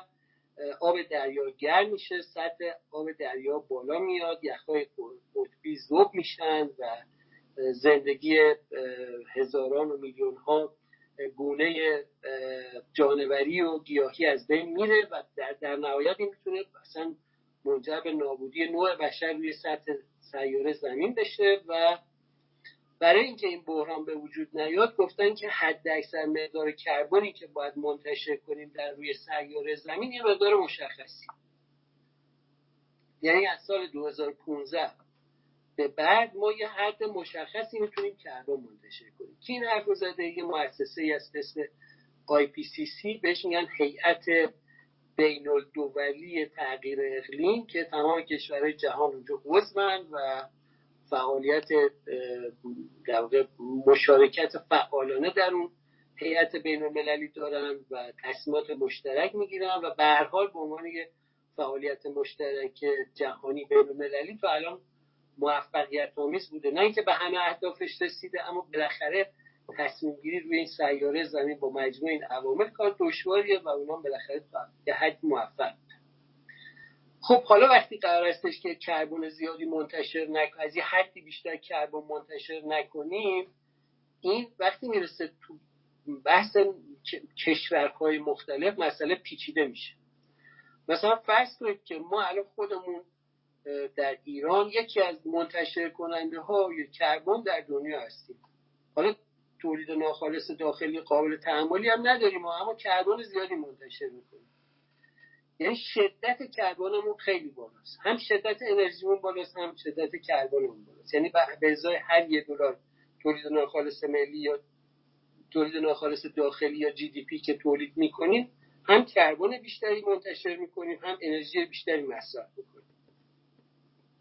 حالا یه کشور دیگر در نظر بگید که اون داره صرفه جویی می‌کنه راههایی رو پیدا کرده که انرژی کمتری مصرف کنه داره پروژه کربن صفر رو دنبال می‌کنه تا سال مثلا ده سال دیگه مثلا می‌خواد 70 درصد خودروش رو برقی کنه. نمی‌دونم از این کارا بالاخره مجموعی از تدابیر رو اندیشیده و در پیش گرفته که به یه شکلی همراهی کنه با این کاهش انتشار کرد اما فقط که اون کافی نیست که این کار بکنه چون از این سمت ماجرا ما داریم و کربن منتشر می‌کنیم و اینجا خطکشی مرزها کمکی به حل مسئله نمی‌کنه. یعنی شما ممکنه که توی سرزمین خودتون آشغال بریزید و این زبالهایی که توی سرزمین خودتون ریختید بگید که خب این مشکلی برای همس... کشور همسایه من ایجاد نمی‌کنه. این کشور همسایه ممکنه یه کشور تمیزی باشه و زباله رو مدیریت کنه و ممکنه که این زباله ها مثل انتشار کربن آسیبی به کشور همسایه نزنه. البته می‌زنه در نهایت منتها است که مستقیم و به این سراحت که انتشار کربن داره مشکل ایجاد می‌کنه اون مشکل ایجاد نکنه. اما انتشار کربن که دیگه اینجوری نیستش که یعنی انتشار کربن یه بحث پدیده جهانیه. مثل مثلا گازهای گلخانی میمونه که موجب می‌شد که لایه اوزون مثلا دچار مشکل بشه. بنابراین اینجا موضوع مهمی که وجود داره اینه که همه کشورهای دنیا باید در این موضوع همراهی کنن. من نمی‌دونم الان دوباره صدای من دچار مشکل شده یا شما صدای منو دارید؟ خیر صدای شما رو دارم این اتفاق بفرم بله بنابراین بحث که یال محراری مطرح می‌کنه اینه من یه چند خطی از روی کتابم می‌خونم.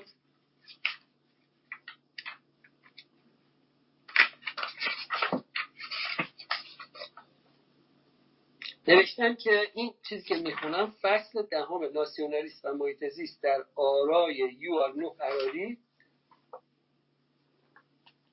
که البته به شکل دیگه هم اسمش در واقع تلفظ میشه.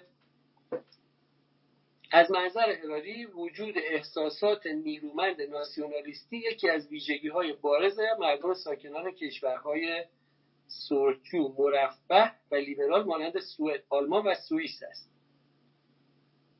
خب یعنی که این مثلا مردم یه حس میهم پرستی داشته باشن خیلی هم چیز خوبی و همه توی دنیا چنین حسی وجود داره. به زن او یعنی از نظر آقای اراری در سوی دیگر کشورهای مانند سومالی کنگو یا افغانستان در قیاب این وابستگی های نیرومند مالی نیرومند ملی با مشکلاتی نظیر هرج و مرج قبیله ای دست و پنجه نرم می‌کنند و با بحران مواجه هستند. هراری باور دارد که این میهم پرستی خوشتیم نباید به سمت میهم پرستی افراطی سوق پیدا کنند و باور به یگانگی در در هر ملتی نباید به سوء تفاهمی تبدیل شود که یک ملت خود را به شکلی بیمارگونه برتر از سایر ملت ها بپندارد.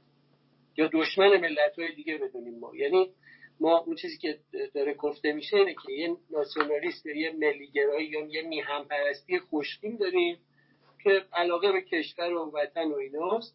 اما شکل برسینش اینه که در واقع این احساس ایجاد بشه که دیگر ملت ها مثلا دشمن ما هستن یا ما نسبت به اونا برترین یا چیزای شبیه به این. میشه اون میهم پرستی افراطی که خطرناکه. و می‌کنه ترورین هستش که میگه در تمام کشورهای دنیا یه پروژه‌ای رو دارن پیش می‌برن. یکی از مهمترین موضوعی که ما داریم این هستش که یکی از کاری که داره انجام میشه اینه که این انتشار کربن کاملا تحت کنترل باشه. و اما بعضی از کشورها ممکنه با این پروژه همراهی نکنن. این چیزی که داره میگه سال کتابشه که سال 2018 منتشر شد. اگه اشتباه نکنم اسمش هست اون کتابش 21 درس برای قرن 21 که اگه اشتباه نکنم سال 2018 منتشر شده بود کتابش. مثلا روسیه رو مثال می‌زنه. میگه شما فرض کنید که یک کشوری مثل چاد توی آفریقا روی هر پشت بوم خودش یه پنل خورشیدی بذاره و تمام تلاشش رو بکنه که انتشار کربن رو به حداقل برسونه. اما یک کشوری مثل مثلا روسیه هیچ همکاری با این موضوع نکنه. حالا جذابیت این موضوع برای روسیه چیه؟ برای اینه که اگه زمین خیلی گرم بشه اون سیبری میشه مثلا به قول خود پراری میشه سبد نان. یعنی اون سرزمین یخزده در روسیه تبدیل میشه به یه سرزمینی که قابل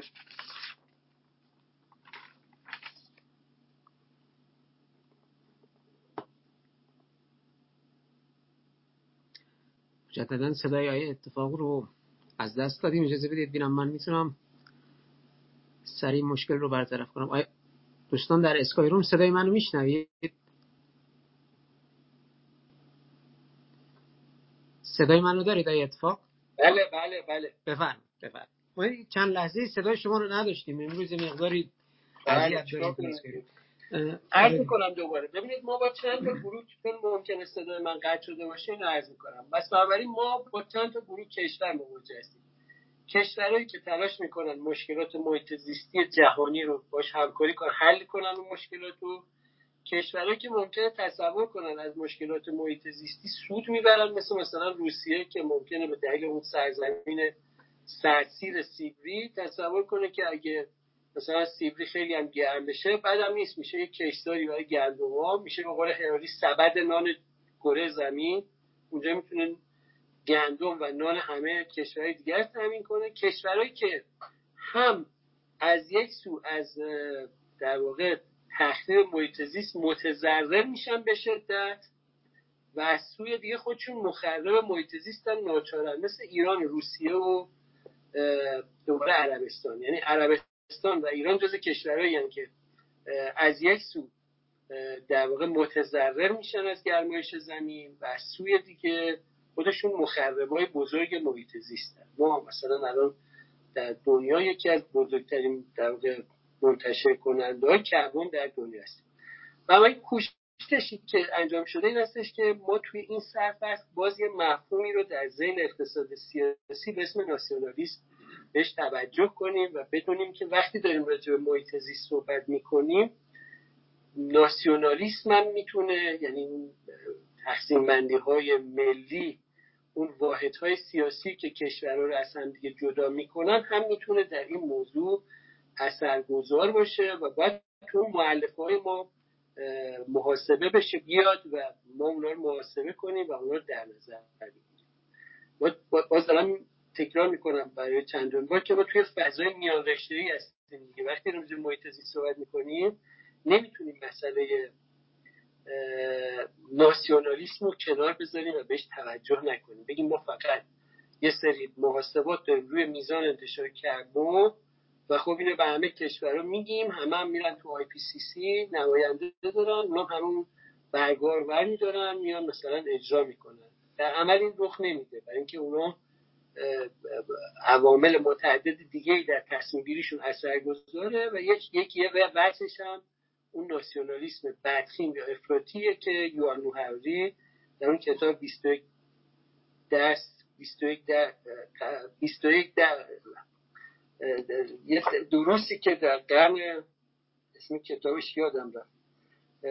21 درس برای قرن 21 در واقع تو اون کتابش میگه یکی از اون درساش هم همین مسئله ناسیونالیست و محیط زیسته تشکر می‌کنم که شنوای عرایز من بودید. اصخایی می‌کنم. امروز خیلی اینترنت دچار حادثه شد. اصخایی می‌کنم. من یه سفر هوایی داشتم و احتمالا تو این سفر هوایی که چند روز پیش داشتم سرما خوردم و اینا و یه کمی هم صدا بد بود. بابت همه مشکلاتی که متحمل شدید به عنوان مخاطب این نشست اصخایی می‌کنم و بازم تشکر می‌کنم از آقای محمد رضای دری عزیز و آقای محمد یزدانفر عزیز و تشکر می‌کنم از همه اجزانی که شنوای عرض من بودن. من سکوت می‌کنم آقای محمد رضای دری و اداره جلسه رو به ایشون میسپرم متشکرم.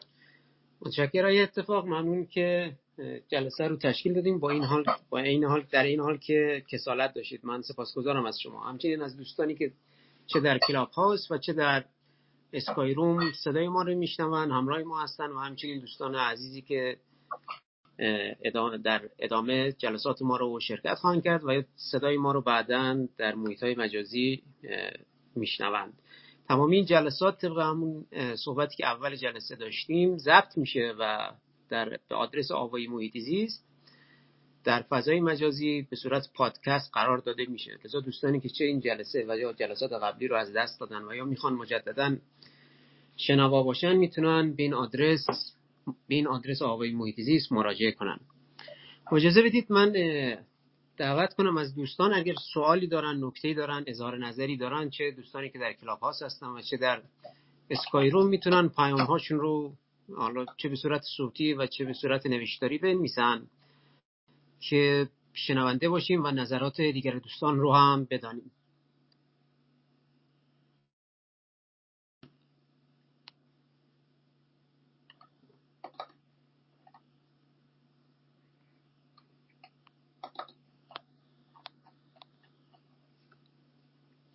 اجازه بدید یکی از دوستان در Skyroom دستشون رو بالا بردن. من الان بهتون میکروفون میدم یه پیامی میاد اون پیام رو بایستی accept کنید یا بپذیرید و اون موقع میکروفونتون باز خواهد شد.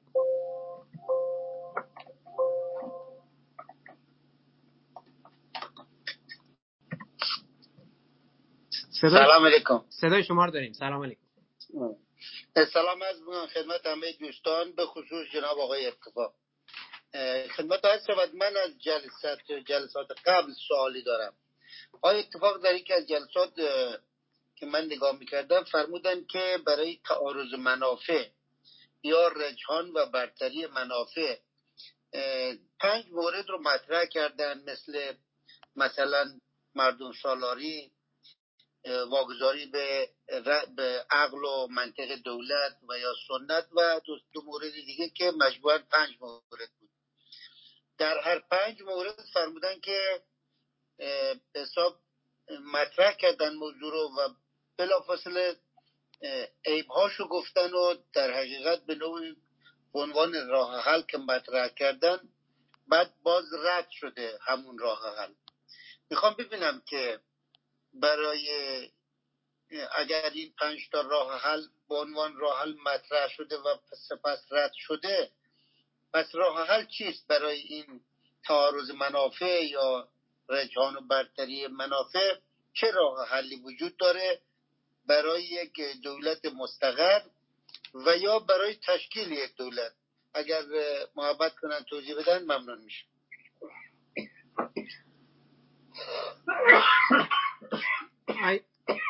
فکر می‌کنم اون پنج مورد رو من فکر کنم نمی‌دونم های اتفاق شما خاطر دارید؟ بله من بله. خیلی خاطرم نیست که چی رو میفرمایند. منتها سعی می‌کنم به اندازه که متوجه میشم بگم. البته اگه تشکر می‌کنم از آقای حاجی زاده. اگه اشتباه نکنم ایشون پرسش مطرح کردن آقای آقای هیدری بودن. خیلی. آقای هیدری مطرح کردن بله. آیا هایدری می‌تونن یکم بیشتر توضیح بدن؟ فکر کنم از اتاق خارج شدن برگشتن. الان من مجدد بذارید بهشون میکروفون بدم. و هایدری اگر ممکنه اون پنج موردی که اشاره کردید رو هم کمی به صورت تیتروار اشاره کنید ممنون میشم. امیز که مشکل فنی وجود داره بهشون از اتاق خارج شدن. صدا دارید؟ بله بله صداتون دارید بفرمایید. اون پنج مورد رو از کردم در رابطه با رجحان و برتری یا تعارض منافع بود که فرمودن حالا نمی‌دونم من خود قطع شد متوجه نشدم موضوع رو. دوباره توضیح خب، بدم نه نه اون پنج اون پنج مورد مشخص رو حضور ذهن دارید شما که بگید. آره آره گفتن که برای رجحان و برتری منافع گروهی بر دیگران یا دولت و که دولت منافع بیشتر گروهی خود رو در نظر می‌گیره برای تعارض منافع پنج مورد رو پنج راه حل رو یعنی مطرح کردن. گفتن یکی مراجعه می‌کنیم به مردم سالاری که گفتن مردم سالاری خب ایرادهایی هم داره. نمیشه مثلا بگیم که رأی اکثریت هرچی گفت ممکنه اکثریت اشتباه کنن. یا گفتن که مثلا فرض کن به دولت واگذار کنید دولت خودش عقل کل ممکنه مشکلات رو حل بکنه که اینم خوب غلط است.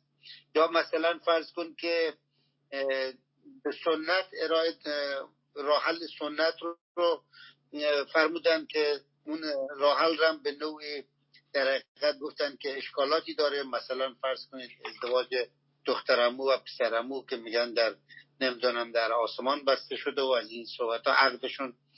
و دو مورد دیگه بود که الان یادم رفت یک لحظه. این حالا او دو مورد دیگه تقریبا مشابه همین هاست. اینا رو آقای اتفاق مطرح کردن به عنوان راه حل. ولی در هر راه حلش آمدن به نوعی باز همون راه حل رو رد کردن به دلایل و عیبهایی که داشتن. من می‌خوام ببینم که اگر اون پنج تا راه حل هست و هر پنج تا به نوعی رد کردن پس راه حل چیه؟ مشکل رو چگونه باید حل کرد؟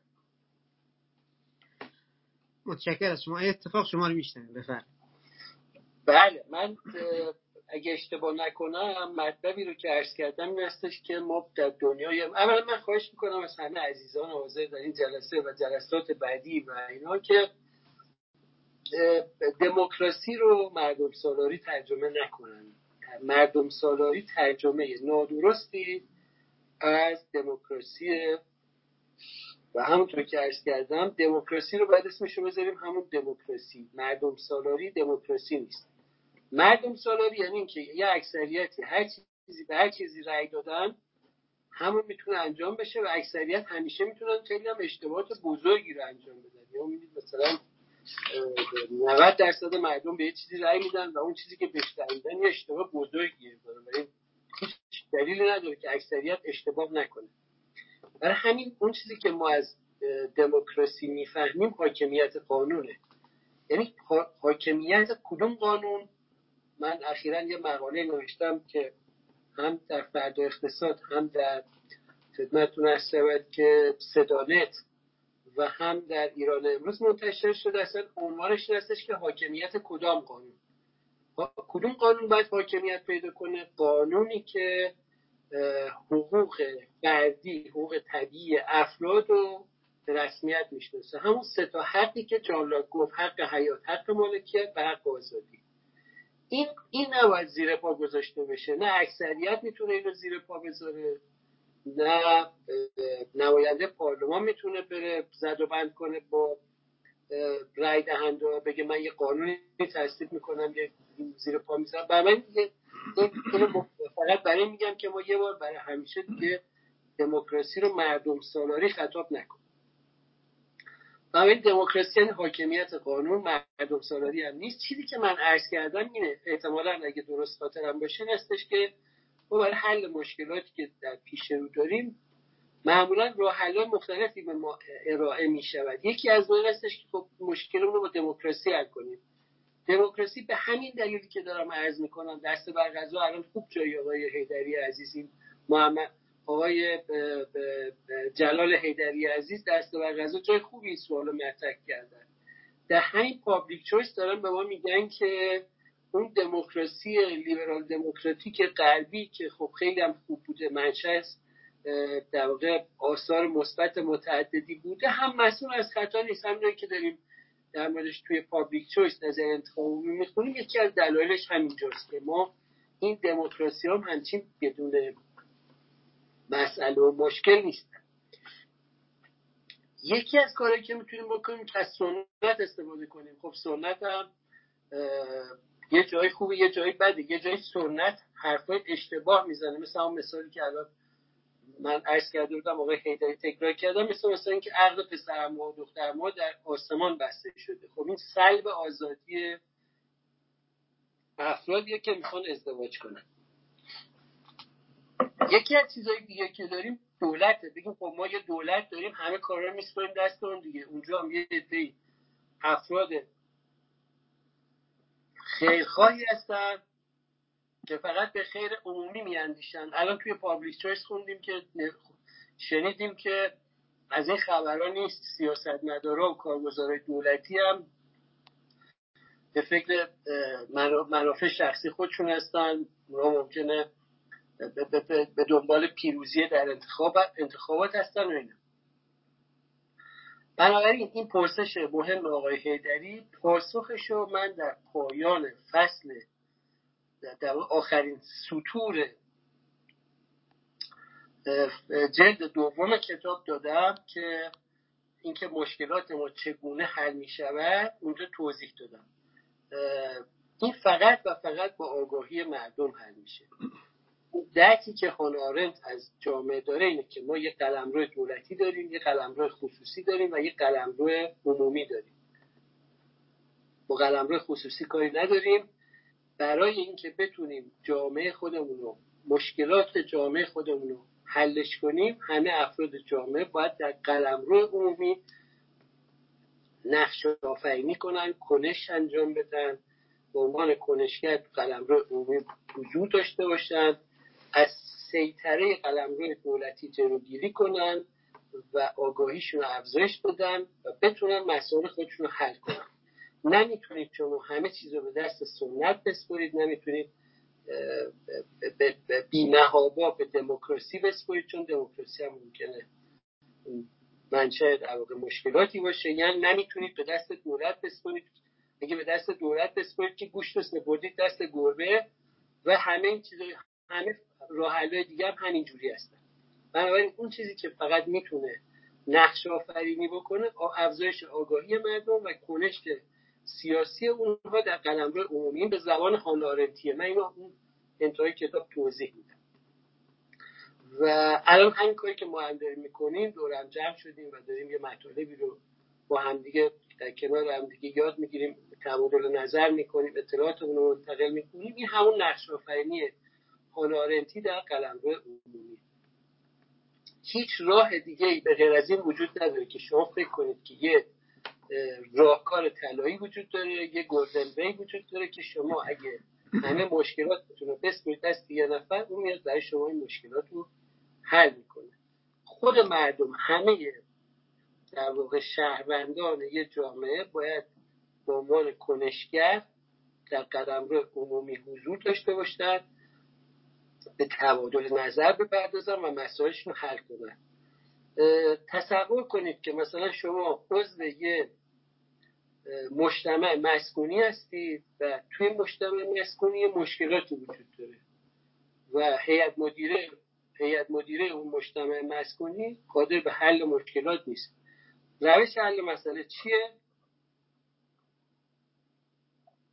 روش حل مسئله این هستش که همه ساکنان اون مجتمع مسکونی با هم دیگه توافق کنن جلساتی بذارن تبادل نظر کنن.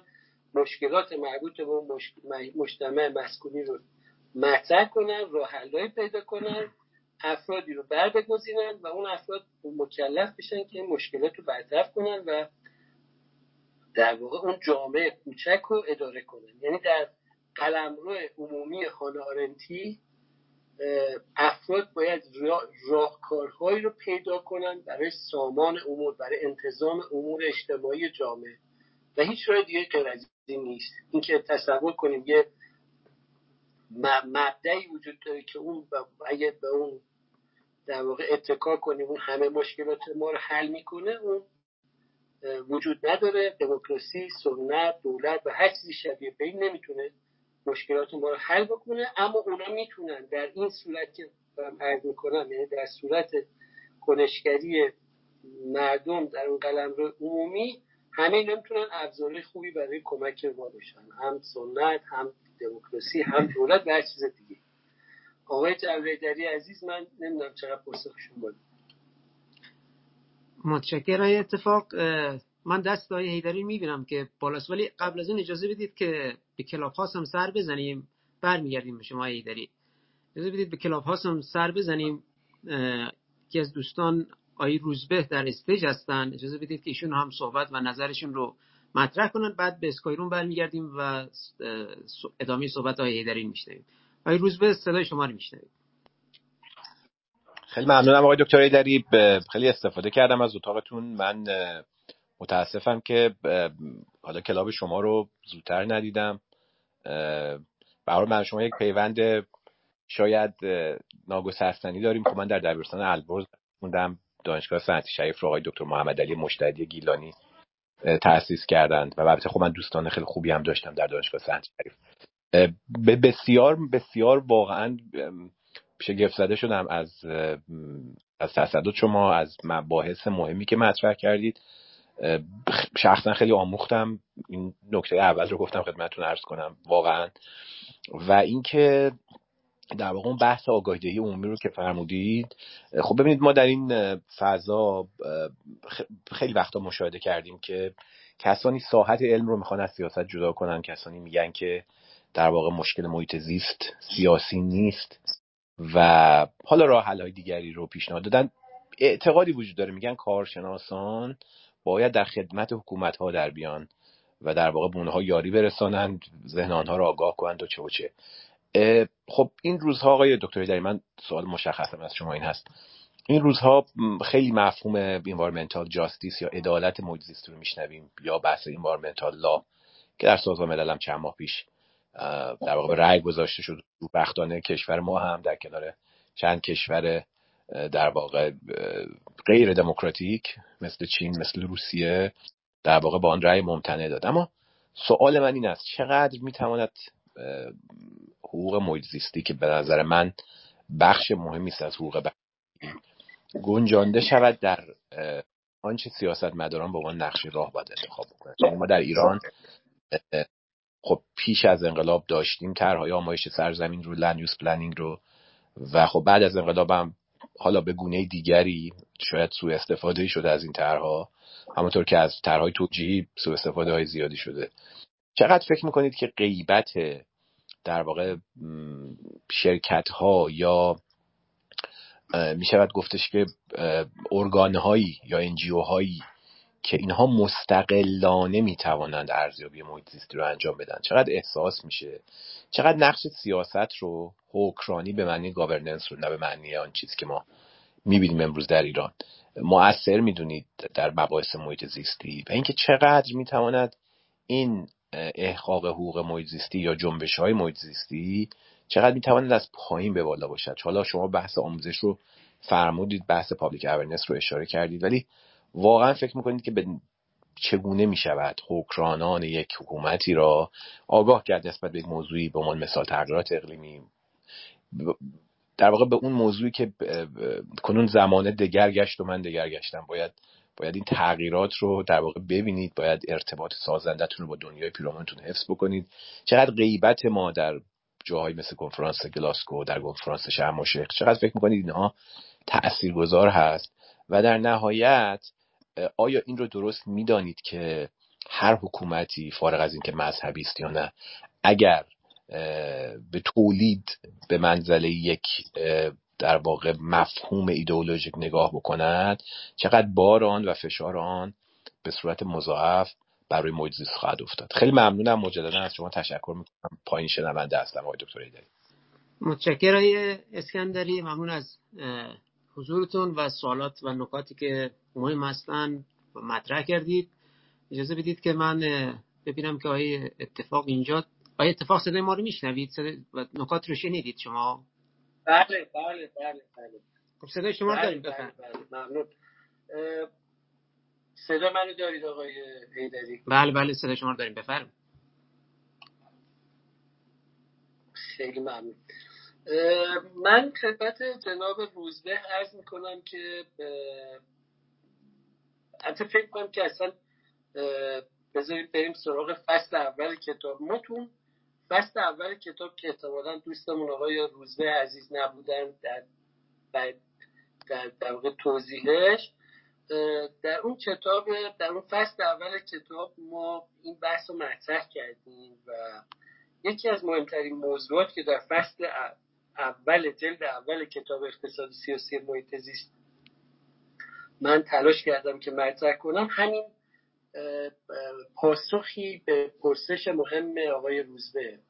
ببینید یه فرایند بسیار طولانی در تاریخ سیاسی اروپا در واقع وجود داشته. یه تحولات عمیق سیاسی در اونجا رخ داده تا جایی که مفهوم موازنه قدرت در در واقع اروپا شکل گرفته و شخصیت های متعددی رو اونجا من توضیح دادم. تو جلسه اولم راجعش مفصل من توضیح دادم. یادم یاد آقای هیدری هم یه پرسش های از جانب بقیه دوستان مطرح کرده بودن.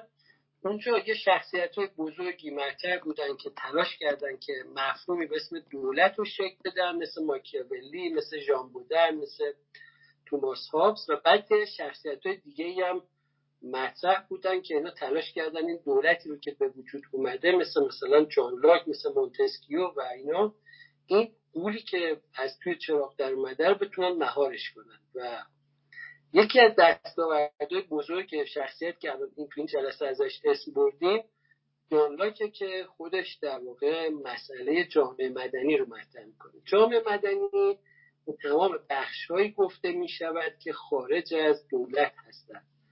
و موازنه قدرت بین این بخشهایی که خارج از دولت هستند و دولت در واقع حیات سیاسی یک کشور رو شکل میده. به این معنا که اگه اون جامعه مدنی بسیار کوچک باشد بسیار نحیف باشد اون جامعه مدنی دولت در واقع همیشه دست بالا رو داره سیطره داره بر همه امور جامعه.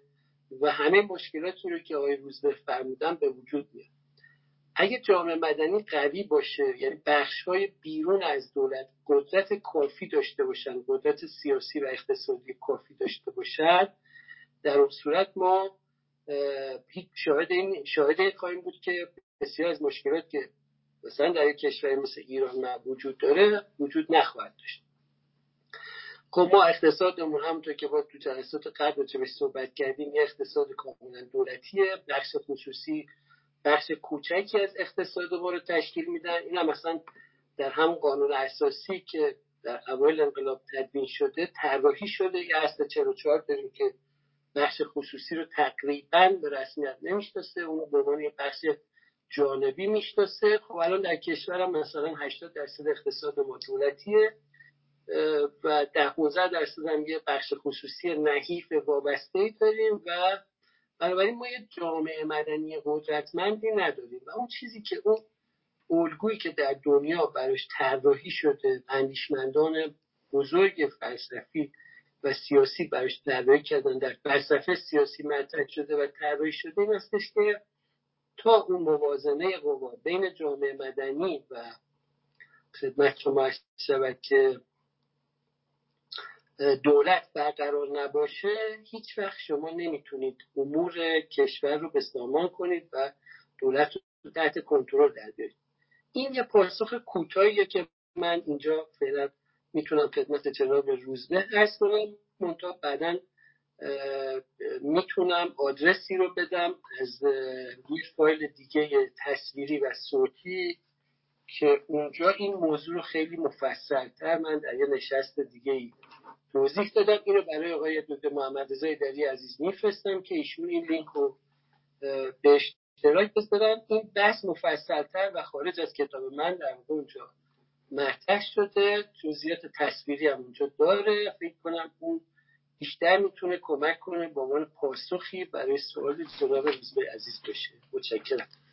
متشکرم. اتفاق ممنون های اسکندری از نکاتی که و سوال مهمی که مطرح کردید با توجه به اینکه شما به عدالت به درستی اشاره کردید من یکی از مقاله ها رو که در روزنامه شرق چاپ شده رو الان برای دوستانی که در کلاب هستن به صفحه پین کردم. اونجا می‌تونید مطالعه کنید. هم حالا برای دوستانی که احتمالا از مباحث مرتبط با عدالت محیط زیستی به اینجور مباحث اشرافی ندارند می‌تونن وارد اون وبسایت بشن و خب مطالعه کنن. امیدوارم که مفید باشه.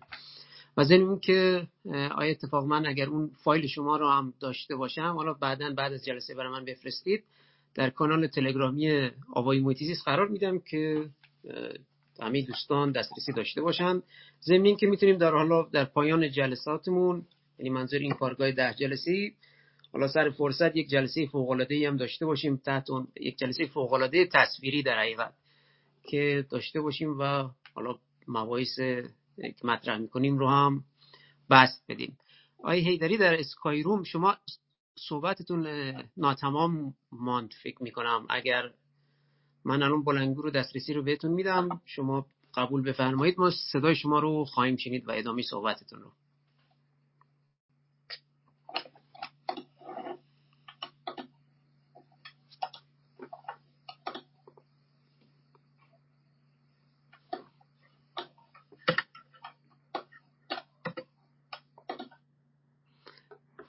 هیدری من برایش الان فکر می‌کنم صدای شما رو داشته باشیم.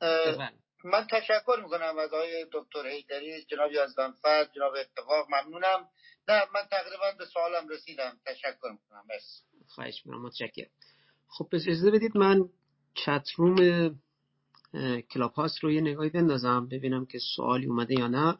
خب حالا من یک سری سوالات رو در طی جلسه نوشتم. حالا بعضیش دوستان فرستادن بعضیش هم سوالات دوستانی که به صورت خصوصی فرستادن.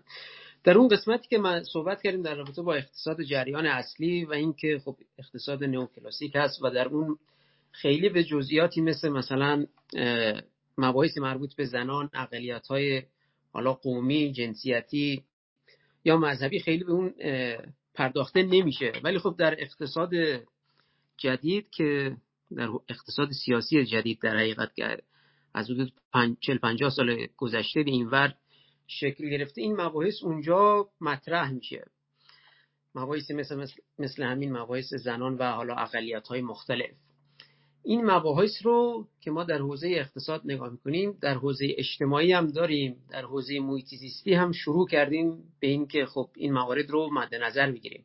حالا دوستان اگر با تعریف ساستینبیلیتی یا حالا بگیم ساستینبل دیولپمنت بگیم و ترجمهش کنیم به توسعه پایدار مباحث مرتبط با توسعه پایدار آشنایی داشته باشن می‌تونیم یک مثلث در نظر بگیریم که یک زلش مسائل اجتماعی یک زلش مسائل اقتصادی و یک زلش هم مسائل محیط زیستیه.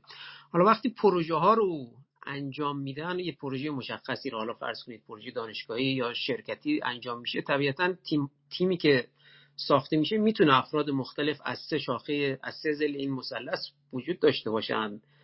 و اونها با هم دیگه کار مشترک انجام بدن و نهایتا اون حالا راهکارهایی که میدن راهکارهایی باشه که همراستایی و همخوانی بیشتری با توسعه پایدار داشته باشه. منتها یک یک مسئله اینجا به وجود میاد.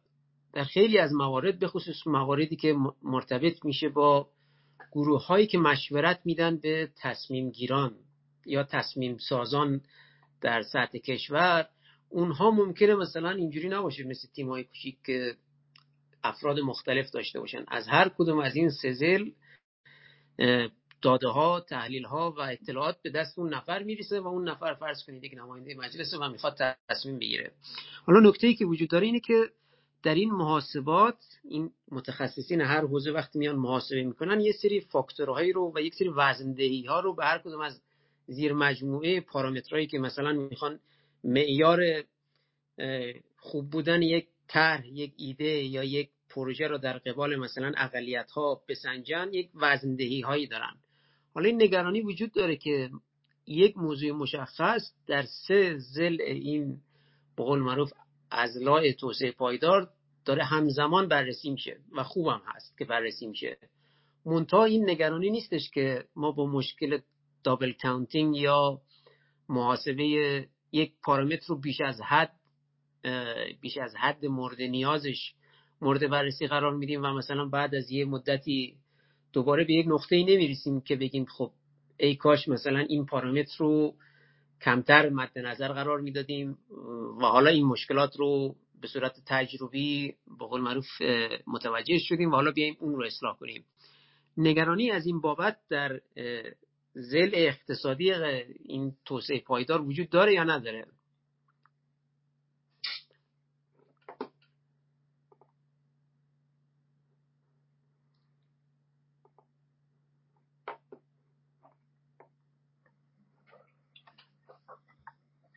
آقای هیدری جانم بفرم یه لحظاتی صدای شما قطع شد و من آخرین بخش پرسش شما رو متوجه نشدم. آره. یه بار دیگه لطفا تکرار کنید. خلاصش این بود که ما وقتی بحث ساستینبیلیتی رو مطرح می‌کنیم سه تا موضوع اجتماعی اقتصادی و محیط زیستی رو مد نظر قرار میدیم.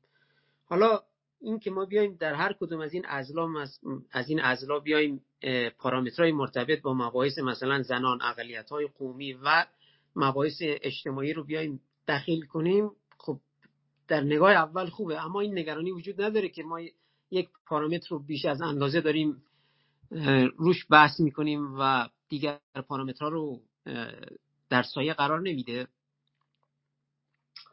بله این فرمای شما کاملا درسته و دوستانی که توی حوزه محیط زیست کار تدوین در طراحی یا مدل سازی کردن می‌دونن که یکی از پیچیدگی این هستش که شما تعداد معلف های زیادی رو دارید که می‌تونه تو مدل شما تاثیر بذاره و اینکه شما چجوری می‌خواید اون مدل رو به گونه در واقع بسازید که معلف های موثر اونجا در واقع در نظر گرفته شده باشن و اثرشون کنترل شده باشه و خدمتتون هست شود که سایر محلف های غیر ضروری رو حتی المعلوم هست کنید تا مدلتون ساده بشه. همیشه با این پیچیدگی ها مواجه هستید. اما الان ما یه گام قبل از اونیم قبل از اینکه وارد این فضا بشیم که مثلا وقتی می‌خوایم راجع به در واقع مثلا چی مفهومی مثل محیط زیست پایدار یه مدلی بخوایم بسازیم که همه وجوه اجتماعی و مهندسیش اینا رو در نظر بگیریم پیشا پیش داریم جای این صحبت می‌کنیم که اون معلفه های موثر و اثرگذار بر مدل ما چه چیزی خواهند بود. اما اینکه در واقع تک تک اینا رو بخوایم اثرش رو توی مدلمون اعمال بکنیم اینو ممکنه انجام ندیم. مثلا فرض کنید که شما ممکنه در یه مدلی که راجع به توسعه پایدار می‌خواید صحبت کنید اونجایی که مسائل اجتماعی رو مطرح می‌کنید یه جایی توی جامعه مثلا مسائل نژادی اهمیت مهم باشن و اثرگذار باشن و روی محیط زیست هم اثرگذار باشن. مفاهیم اینجوری ممکنه مهم باشه. بنابراین ما الان یه گام پیش از اون جایی هستیم که شما در موردش دارید این پرسش رو مطرح می‌کنید. ما داریم تمام معلفه های مؤثر بر اون مفهوم محیط زیست رو بررسی می‌کنیم. در, در زیل عنوانی به اسم اقتصاد سیاسی محیط زیست و ضمنا داریم اینو بررسی می‌کنیم که همه اون کسایی که تو این حوزه حرفی برای گفتن دارن نظریه برای بررسی مسائل دارن نظریه های اونا رو هم بررسی می‌کنیم. چون هر کدوم از این وقتی با یه پدیده واحد برخورد می‌کنیم نظریه های مختلف هر کدوم برای اون نگاه کردن به اون پدیده واحد برای حل و فصل مسائل مربوط به اون پدیده واحد رو علای متفاوتی دارن. ما فعلا پیشا پیش داریم بررسی می‌کنیم که این نظریه های متفاوت چه می‌گویند چجوری به موضوع نگاه می‌کنن به این موضوع واحد نگاه می‌کنن و چه معلف هایی براشون اهمیت داره. اما وقتی که خواستیم یه مدل بسازیم یا در مورد موضوع واقعی اظهار نظر کنیم بی این پرسش شما در واقع بسیار اهمیت پیدا می‌کنه از این حس که خب حالا اینایی که داری میگی اینجا مثلا توی این طراحی مدل چگونه می‌شود؟ اینو مثلا حل و فصلش کرد. چگونه می‌تونیم مسئله نژادی رو به عنوان یکی از معلف های اجتماعی یا مسئله جنسیتی رو به عنوان یکی از معلف های اجتماعی در مسئله توسعه پایدار مثلا ببینیم. این بحث بی اونجا در مرحله بعد اهمیت پیدا می‌کنه. آقای هداری عزیز. متشکر از شما. سوال پرسیدن که محیط زیست رو کالای عمومی در نظر بگیریم یا نه؟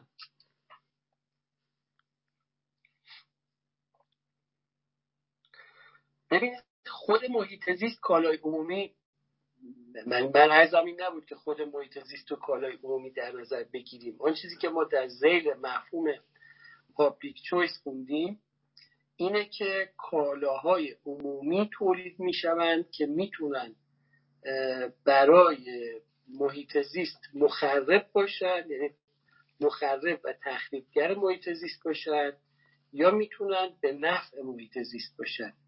ما در ذیل در, در, در زیر مجموعه نظریه انتخاب عمومی یا public choice با این مفهوم آشنا شدیم. یعنی اگه من یه زمینی دارم مثلا در وسط جنگل های مثلا شمال و می‌خوام که یه جوری یه جاده ای از کنار این رد بشه و ارزش زمین های من در صد برابر بشود. اگه موفق بشم یه جوری این کالای عمومی رو با زد و بند با نمایندگان پارلمان ایجاد بکنم این جاده ایجاد بشود و ارزش زمین های من چند برابر بشود و وقت این جاده می‌تونه خودش هم مخرب محیط زیست باشه. و برای یک کالای عمومی داریم که مخرب محیط زیسته یه جای دیگه هم ممکنه یک کالای عمومی داشته باشیم که به نفع محیط زیست باشه. مثلا شما برای احیای مثلا یه دریاچه ای از محل منابع عمومی هزینه کرده باشید و این می‌تونه کالای عمومی باشه که به نفع محیط زیست باشه. بنابراین ما وقتی داریم راجع به کالای عمومی صحبت می‌کنیم راجع به پروژه ها کالاها یا خدماتی صحبت می‌کنیم که دولت از محل منابع عمومی اون پروژه یا رو اجرا می‌کنه یا کالاها رو تولید می‌کنه یا خدماتی رو ارائه می‌دهد که می‌تواند بر روی محیط زیست اثر مثبت یا منفی داشته باشه. آقای دریش متشکر از توضیحاتتون یکی از دوستان در کلاب هاست در قسمت چت چت نوشتن. البته فکر می‌کنم سوء برداشت شده. حالا احتمالا این دوستمون از ابتدای جلسه نبودن. ولی خب حالا این رو هم مطرح می‌کنیم که دیگر دوستان هم مطلع باشند نوشتن که public choice کالای عمومی ترجمه نمی‌شود می‌شود کالای عمومی. و حالا نمی‌دونم آیا اتفاقا شما برای نه احتمالا بعد متوجه آره. شدن. گفتیم یک نظریه وجود داره به اسم نظریه انتخاب عمومی یا public choice theory. خب؟ public choice theory یا نظریه انتخاب عمومی تئوری انتخاب عمومی یکی از مفاهیمی که باید سر و کار داره کالای عمومی یا public good ه ربطی به هم ندارن که یعنی ما نگفتیم public choice کالای عمومی است. من فکر کنم دوستمون بعد متوجه شدن. public choice یا نظریه انتخاب عمومی یا تئوری نظریه انتخاب تئوری انتخاب عمومی در واقع راجع به یکی از زیر مجموعه اقتصاد سیاسیه و یکی از اون مفاهیمی که باش سر و کار داره اینه که این کالاهای عمومی یا public goods مثلا با چه شیوهی انتخاب میشن توسط دولت و گروه های ذی‌نفع می‌تونن چگونه بر انتخاب اون public goods یا کالای عمومی اثر بذارن؟ فکر کنم اون دوست عزیزمون بخشی از این عرایز ما رو عرایز بنده رو نشنیدن و دچار سوء تفاهم شدن. متشکر از شما. خب من فکر می‌کنم تا الان نزدیک دو ساعت از جلسهمون گذشته و یواش یواش بریم به سمت جنبندی. قبل از اینکه جنبندی بخوایم کنیم و صحبت رو به انتها برسونیم آیا از نفر من شما رو می‌بینم که مایک می‌زنید؟ قبل از اینکه برسیم به انتهای جلسه و جنبندی کنیم اجازه بدید صحبت های یزدانفن رو هم بشنویم و بعد برگردیم به های اتفاق و جنبندی جلسه امروز و خدا نگهداری با دوستان. آیا یزدانفر صدای شما رو میشنویم. سلام. امیدوارم که هرچه زودتر بهتر بشید آقای اتفاق مشکلتون برطرف بشه. یه مسئله سلام و درود بر شما. یه مسئله که امروز اشاره کرده در جلسه که ایران و عربستان یکی از تولید کننده های بزرگ کربون هستن. آلودگی محیط زیستی. این من تا جایی که می‌دونم این مقدار زیادی از این مربوط به فلرینگ یا تولید در واقع تولید نفته. و انواع اقسام بیماری هایی که مردم اون مناطق به دست میارن از ولی خب حکومت ها در مقابل نفتی که تولید می‌کنن یه پول می‌گیرن و در این حال با این نفت یک رفاهی برای کشورهای غربی. کشورهای مصرف کننده به وجود میاد. حال میمونه که مقصر این که افراد ساکن محل افراد محلی ساکن می‌خورن. این لطمه مقصر دولت های اوناست یا کشورهایی که این نفت رو مصرف می‌کنن برای آسایش. صدای آقای ازافر قطع شد یا من ندارم صداش؟ الان الان صدای ما رو دارید؟ آیه فکر می‌کنم آیه یزدانفر فکر می‌کنم دوستانی که در اسکای روم هستن صدای ما رو آره. نمیشنون احتمالا الان. چون مجددا پیغام خطا داد. ولی خب من صدای شما رو شنیدم و فکر می‌کنم دوستانی هم که در اسکای روم هستن حرف شما رو شنیدند. حالا جز جمله آخر که اتفاقا جمله مهمی هم بود. حالا اجازه بدید که اتصال وصل بشه که شما خودتون اون جمله آخر رو مجددا تکرار بفرمایید.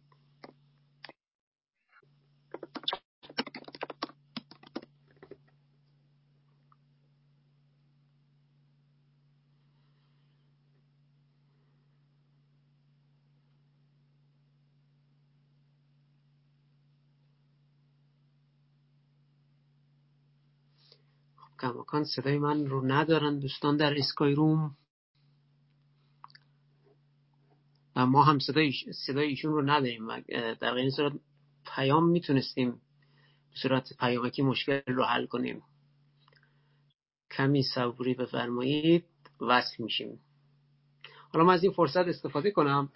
ما جلسات ما جلسات قبلیمون ما در کلاب محیطیزیست سنت شریف و همچنین گروه آوای محیطیزیست جلسات مختلف داریم در حوزه‌های مرتبط با محیط زیست حالا این جلساتمون مربوط به اقتصاد سیاسی محیط زیسته و خب فکر می‌کنم صدا برگشت. من حالا این توضیحی که داشتم بله، خدمتتون عرض کردم الان صدا رو داریم. بله خب آقای خب اونجا فرمایش آقای یزدانفر رو تو اونجا شنیدم که کشورهای نفتی مثل ایران نفت تولید می‌کنن بعد کشورهای دیگه ازش استفاده می‌کنن اما انتشار کربنش به پای این کشورهای تولید کننده نفت نوشته میشه. من اینجوری فهمیدم از فرمایش آقای یزدانفر دقیقا به مناطق اطراف به حساب این مشعلهای نفتی که حالا مقصر مقصر که اون حکومت که پول از این یه پول جزی از این پول دریافت کنه یا اون کشور غربی که با این نفت رفاه براش به وجود میاد چرخ کارخوناش میچرخه نیروگاهاش کار می‌کنن کدوم؟ متشکرم به شما. متشکرم. آیا اتفاق صدای شما رو میشنویم؟ بفرمایید. بله من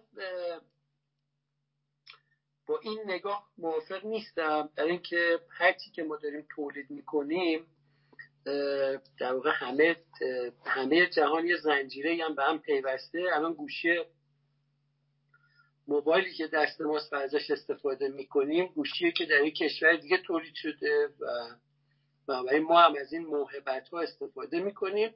تو موضوع بحث ما این نیست که چرا ایران یا عربستان دارن در واقع کربن منتشر می‌کنن. موضوع اینه که این کربن زیادی داره منتشر میشه. ما راجع به شاخصهایی مثل شدت کربن و شدت انرژی صحبت می‌کنیم. شدت کربن یعنی اینکه به ازای هر یه دلار تولید ناخالص داخلی یا جی دی پی داریم کربن بیشتری نسبت به سال گذشته تولید می‌کنیم. در همه کشورهای جهان شدت کربن رو به کاهشه یعنی به ازای هر یه دلار تولید ناخالص داخلی هر سال کربن کمتری نسبت به سال گذشته منتشر می‌کنن. شدت انرژیشون هم رو به کاهشه یعنی هر سال به ازای هر یه دلار تولید ناخالص داخلی یا جی دی پی انرژی کمتری نسبت به سال گذشته مصرف می‌کنن. و این نشون میده که اونا در یه منحنی شدت کربن و شدت انرژیشون رو به کاهشه. و یک کشور مثل ایران این منحنی ها رو به افزایشه.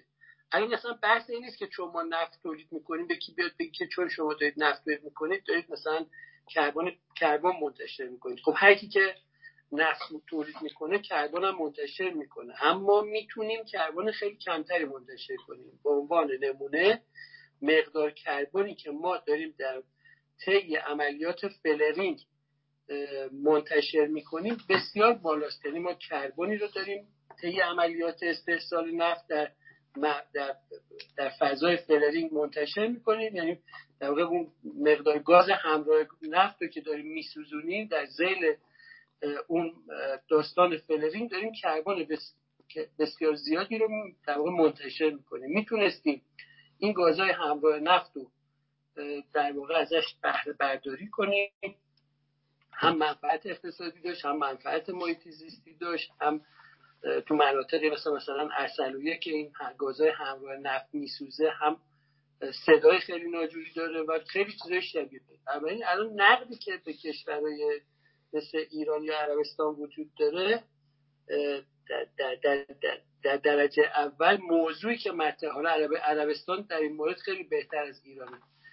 مشکلی که وجود داره اینه که شدت انرژی و شدت کربن در ایران خیلی بالاست. عربستان باز وضعیت بهتری نسبت به ایران داره. گازهای فررش هم استفاده می‌کنه و موضوع اینه.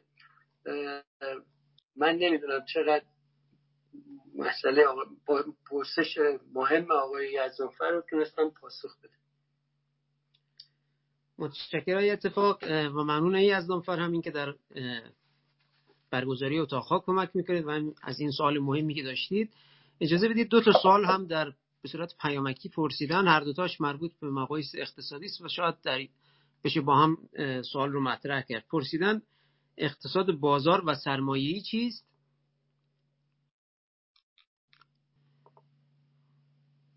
خب فکر می‌کنم صدای ما رو ندارند.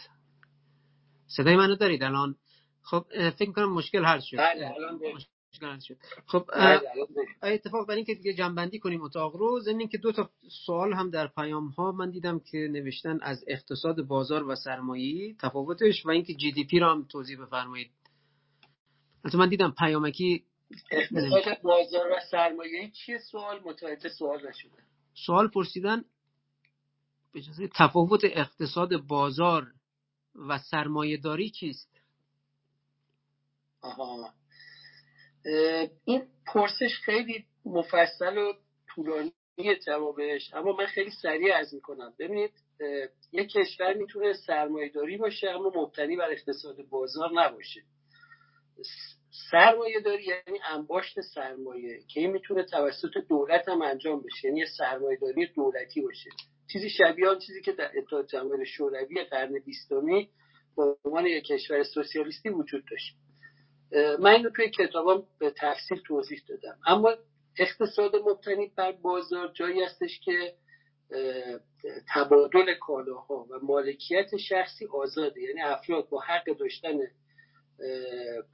با حق داشتن حق, داشت... حق مالکیت دارن و حق تبادل آزاد کالاها رو دارن. این فضا اسمش از فضای بازار. شما می‌تونید یک جایی مالکیت خصوصی رو ممنوع کنید. افراد هم حق مبادله کالا رو نداشته باشن. کارخونه دولتی باشه. انباشت سرمایه رخ بده و سرمایه داری داشته باشید. بنابراین سرمایه داری مساوی با نظام بازار نیست. اونجا توضیح دادم. فرض کنید که یه عده فرض کنید که مثلا رابینسون کروزوه و جمعه تو اون جزیره که با هم بودن رابینسون کروزو ماهی می‌گیره و جمعه هم نارگیل از روی درخت میچینه و اینا هم حق مبادله دارن. می‌تونن نارگیلشون رو با, با ماهی با همدیگه مبادله کنن. پس اینجا نظام بازار وجود داره. یعنی افراد می‌تونن کالایی رو هم حق مالکیت دارن هم حق مبادله کالا دارن. حالا فرض کنید که رابینسون کروزو صرف جویی می‌کنه و به جای اینکه روزی ماهی سید بکنه میره یه تور میبافته و با تورش می‌تونه مقدار زیادتری ماهی سید کنه. اینجا انباشت سرمایه رخ داده.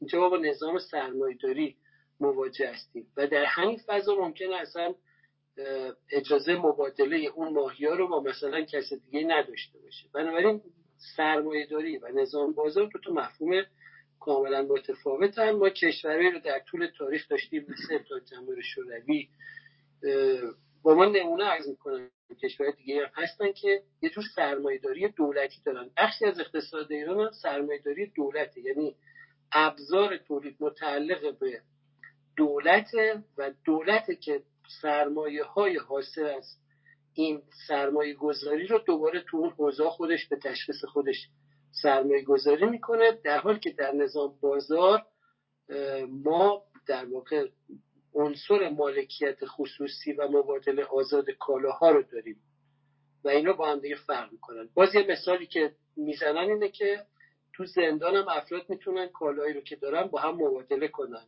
اونجا اصلا نظام سرمایه‌داری وجود نداره. افراد می‌تونن کالایی رو که متعلق به خودشونه جیره هایی رو که دریافت می‌کنن یا اون سهمیه رو که دریافت می‌کنن با هم دیگه مبادله کنن اونجا حق مالکیت وجود داره حق مبادله آزاد کالا وجود داره. بنابراین اینجا یه شکلی از نظام بازار وجود داره. این نظام بازاری شرطی به نظام سرمایه‌داری نداره.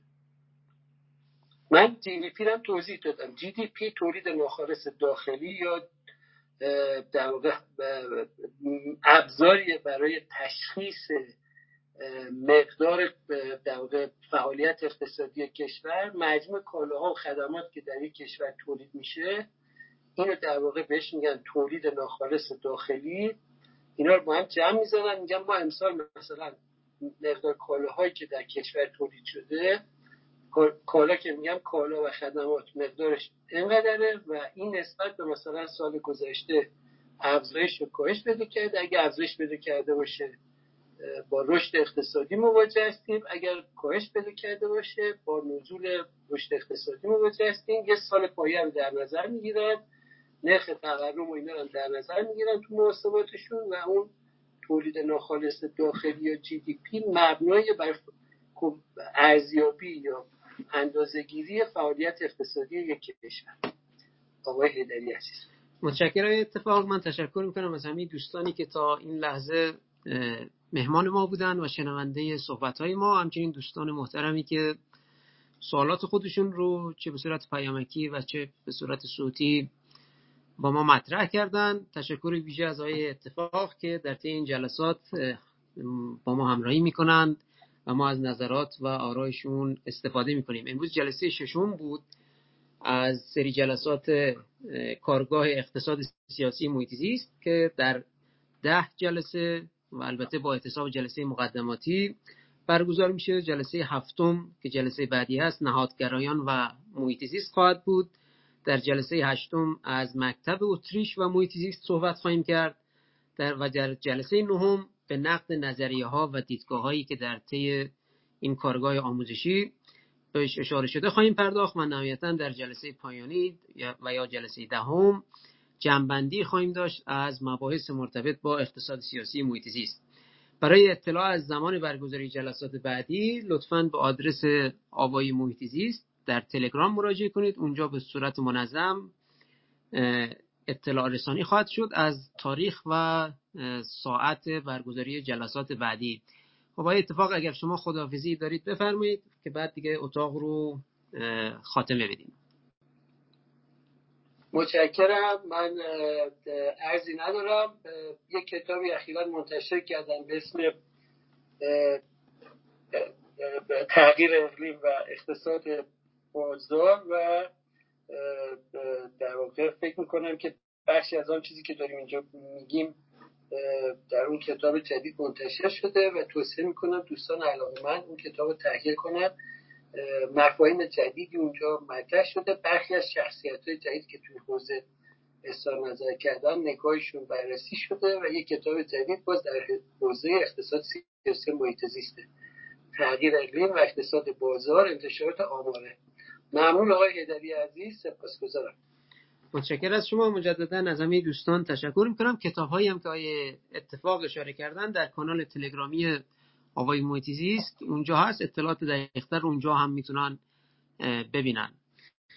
خب اجازه بدید که جلسه رو خاتمه بدیم. برای همه دوستان آرزوی سلامتی دارم. از طرف خودم آیه اتفاق و آیه ازدانفر شما رو به خدای بزرگ میسپارم و با آرزوی موفقیت و سربلندی برای کشور عزیزمان ایران.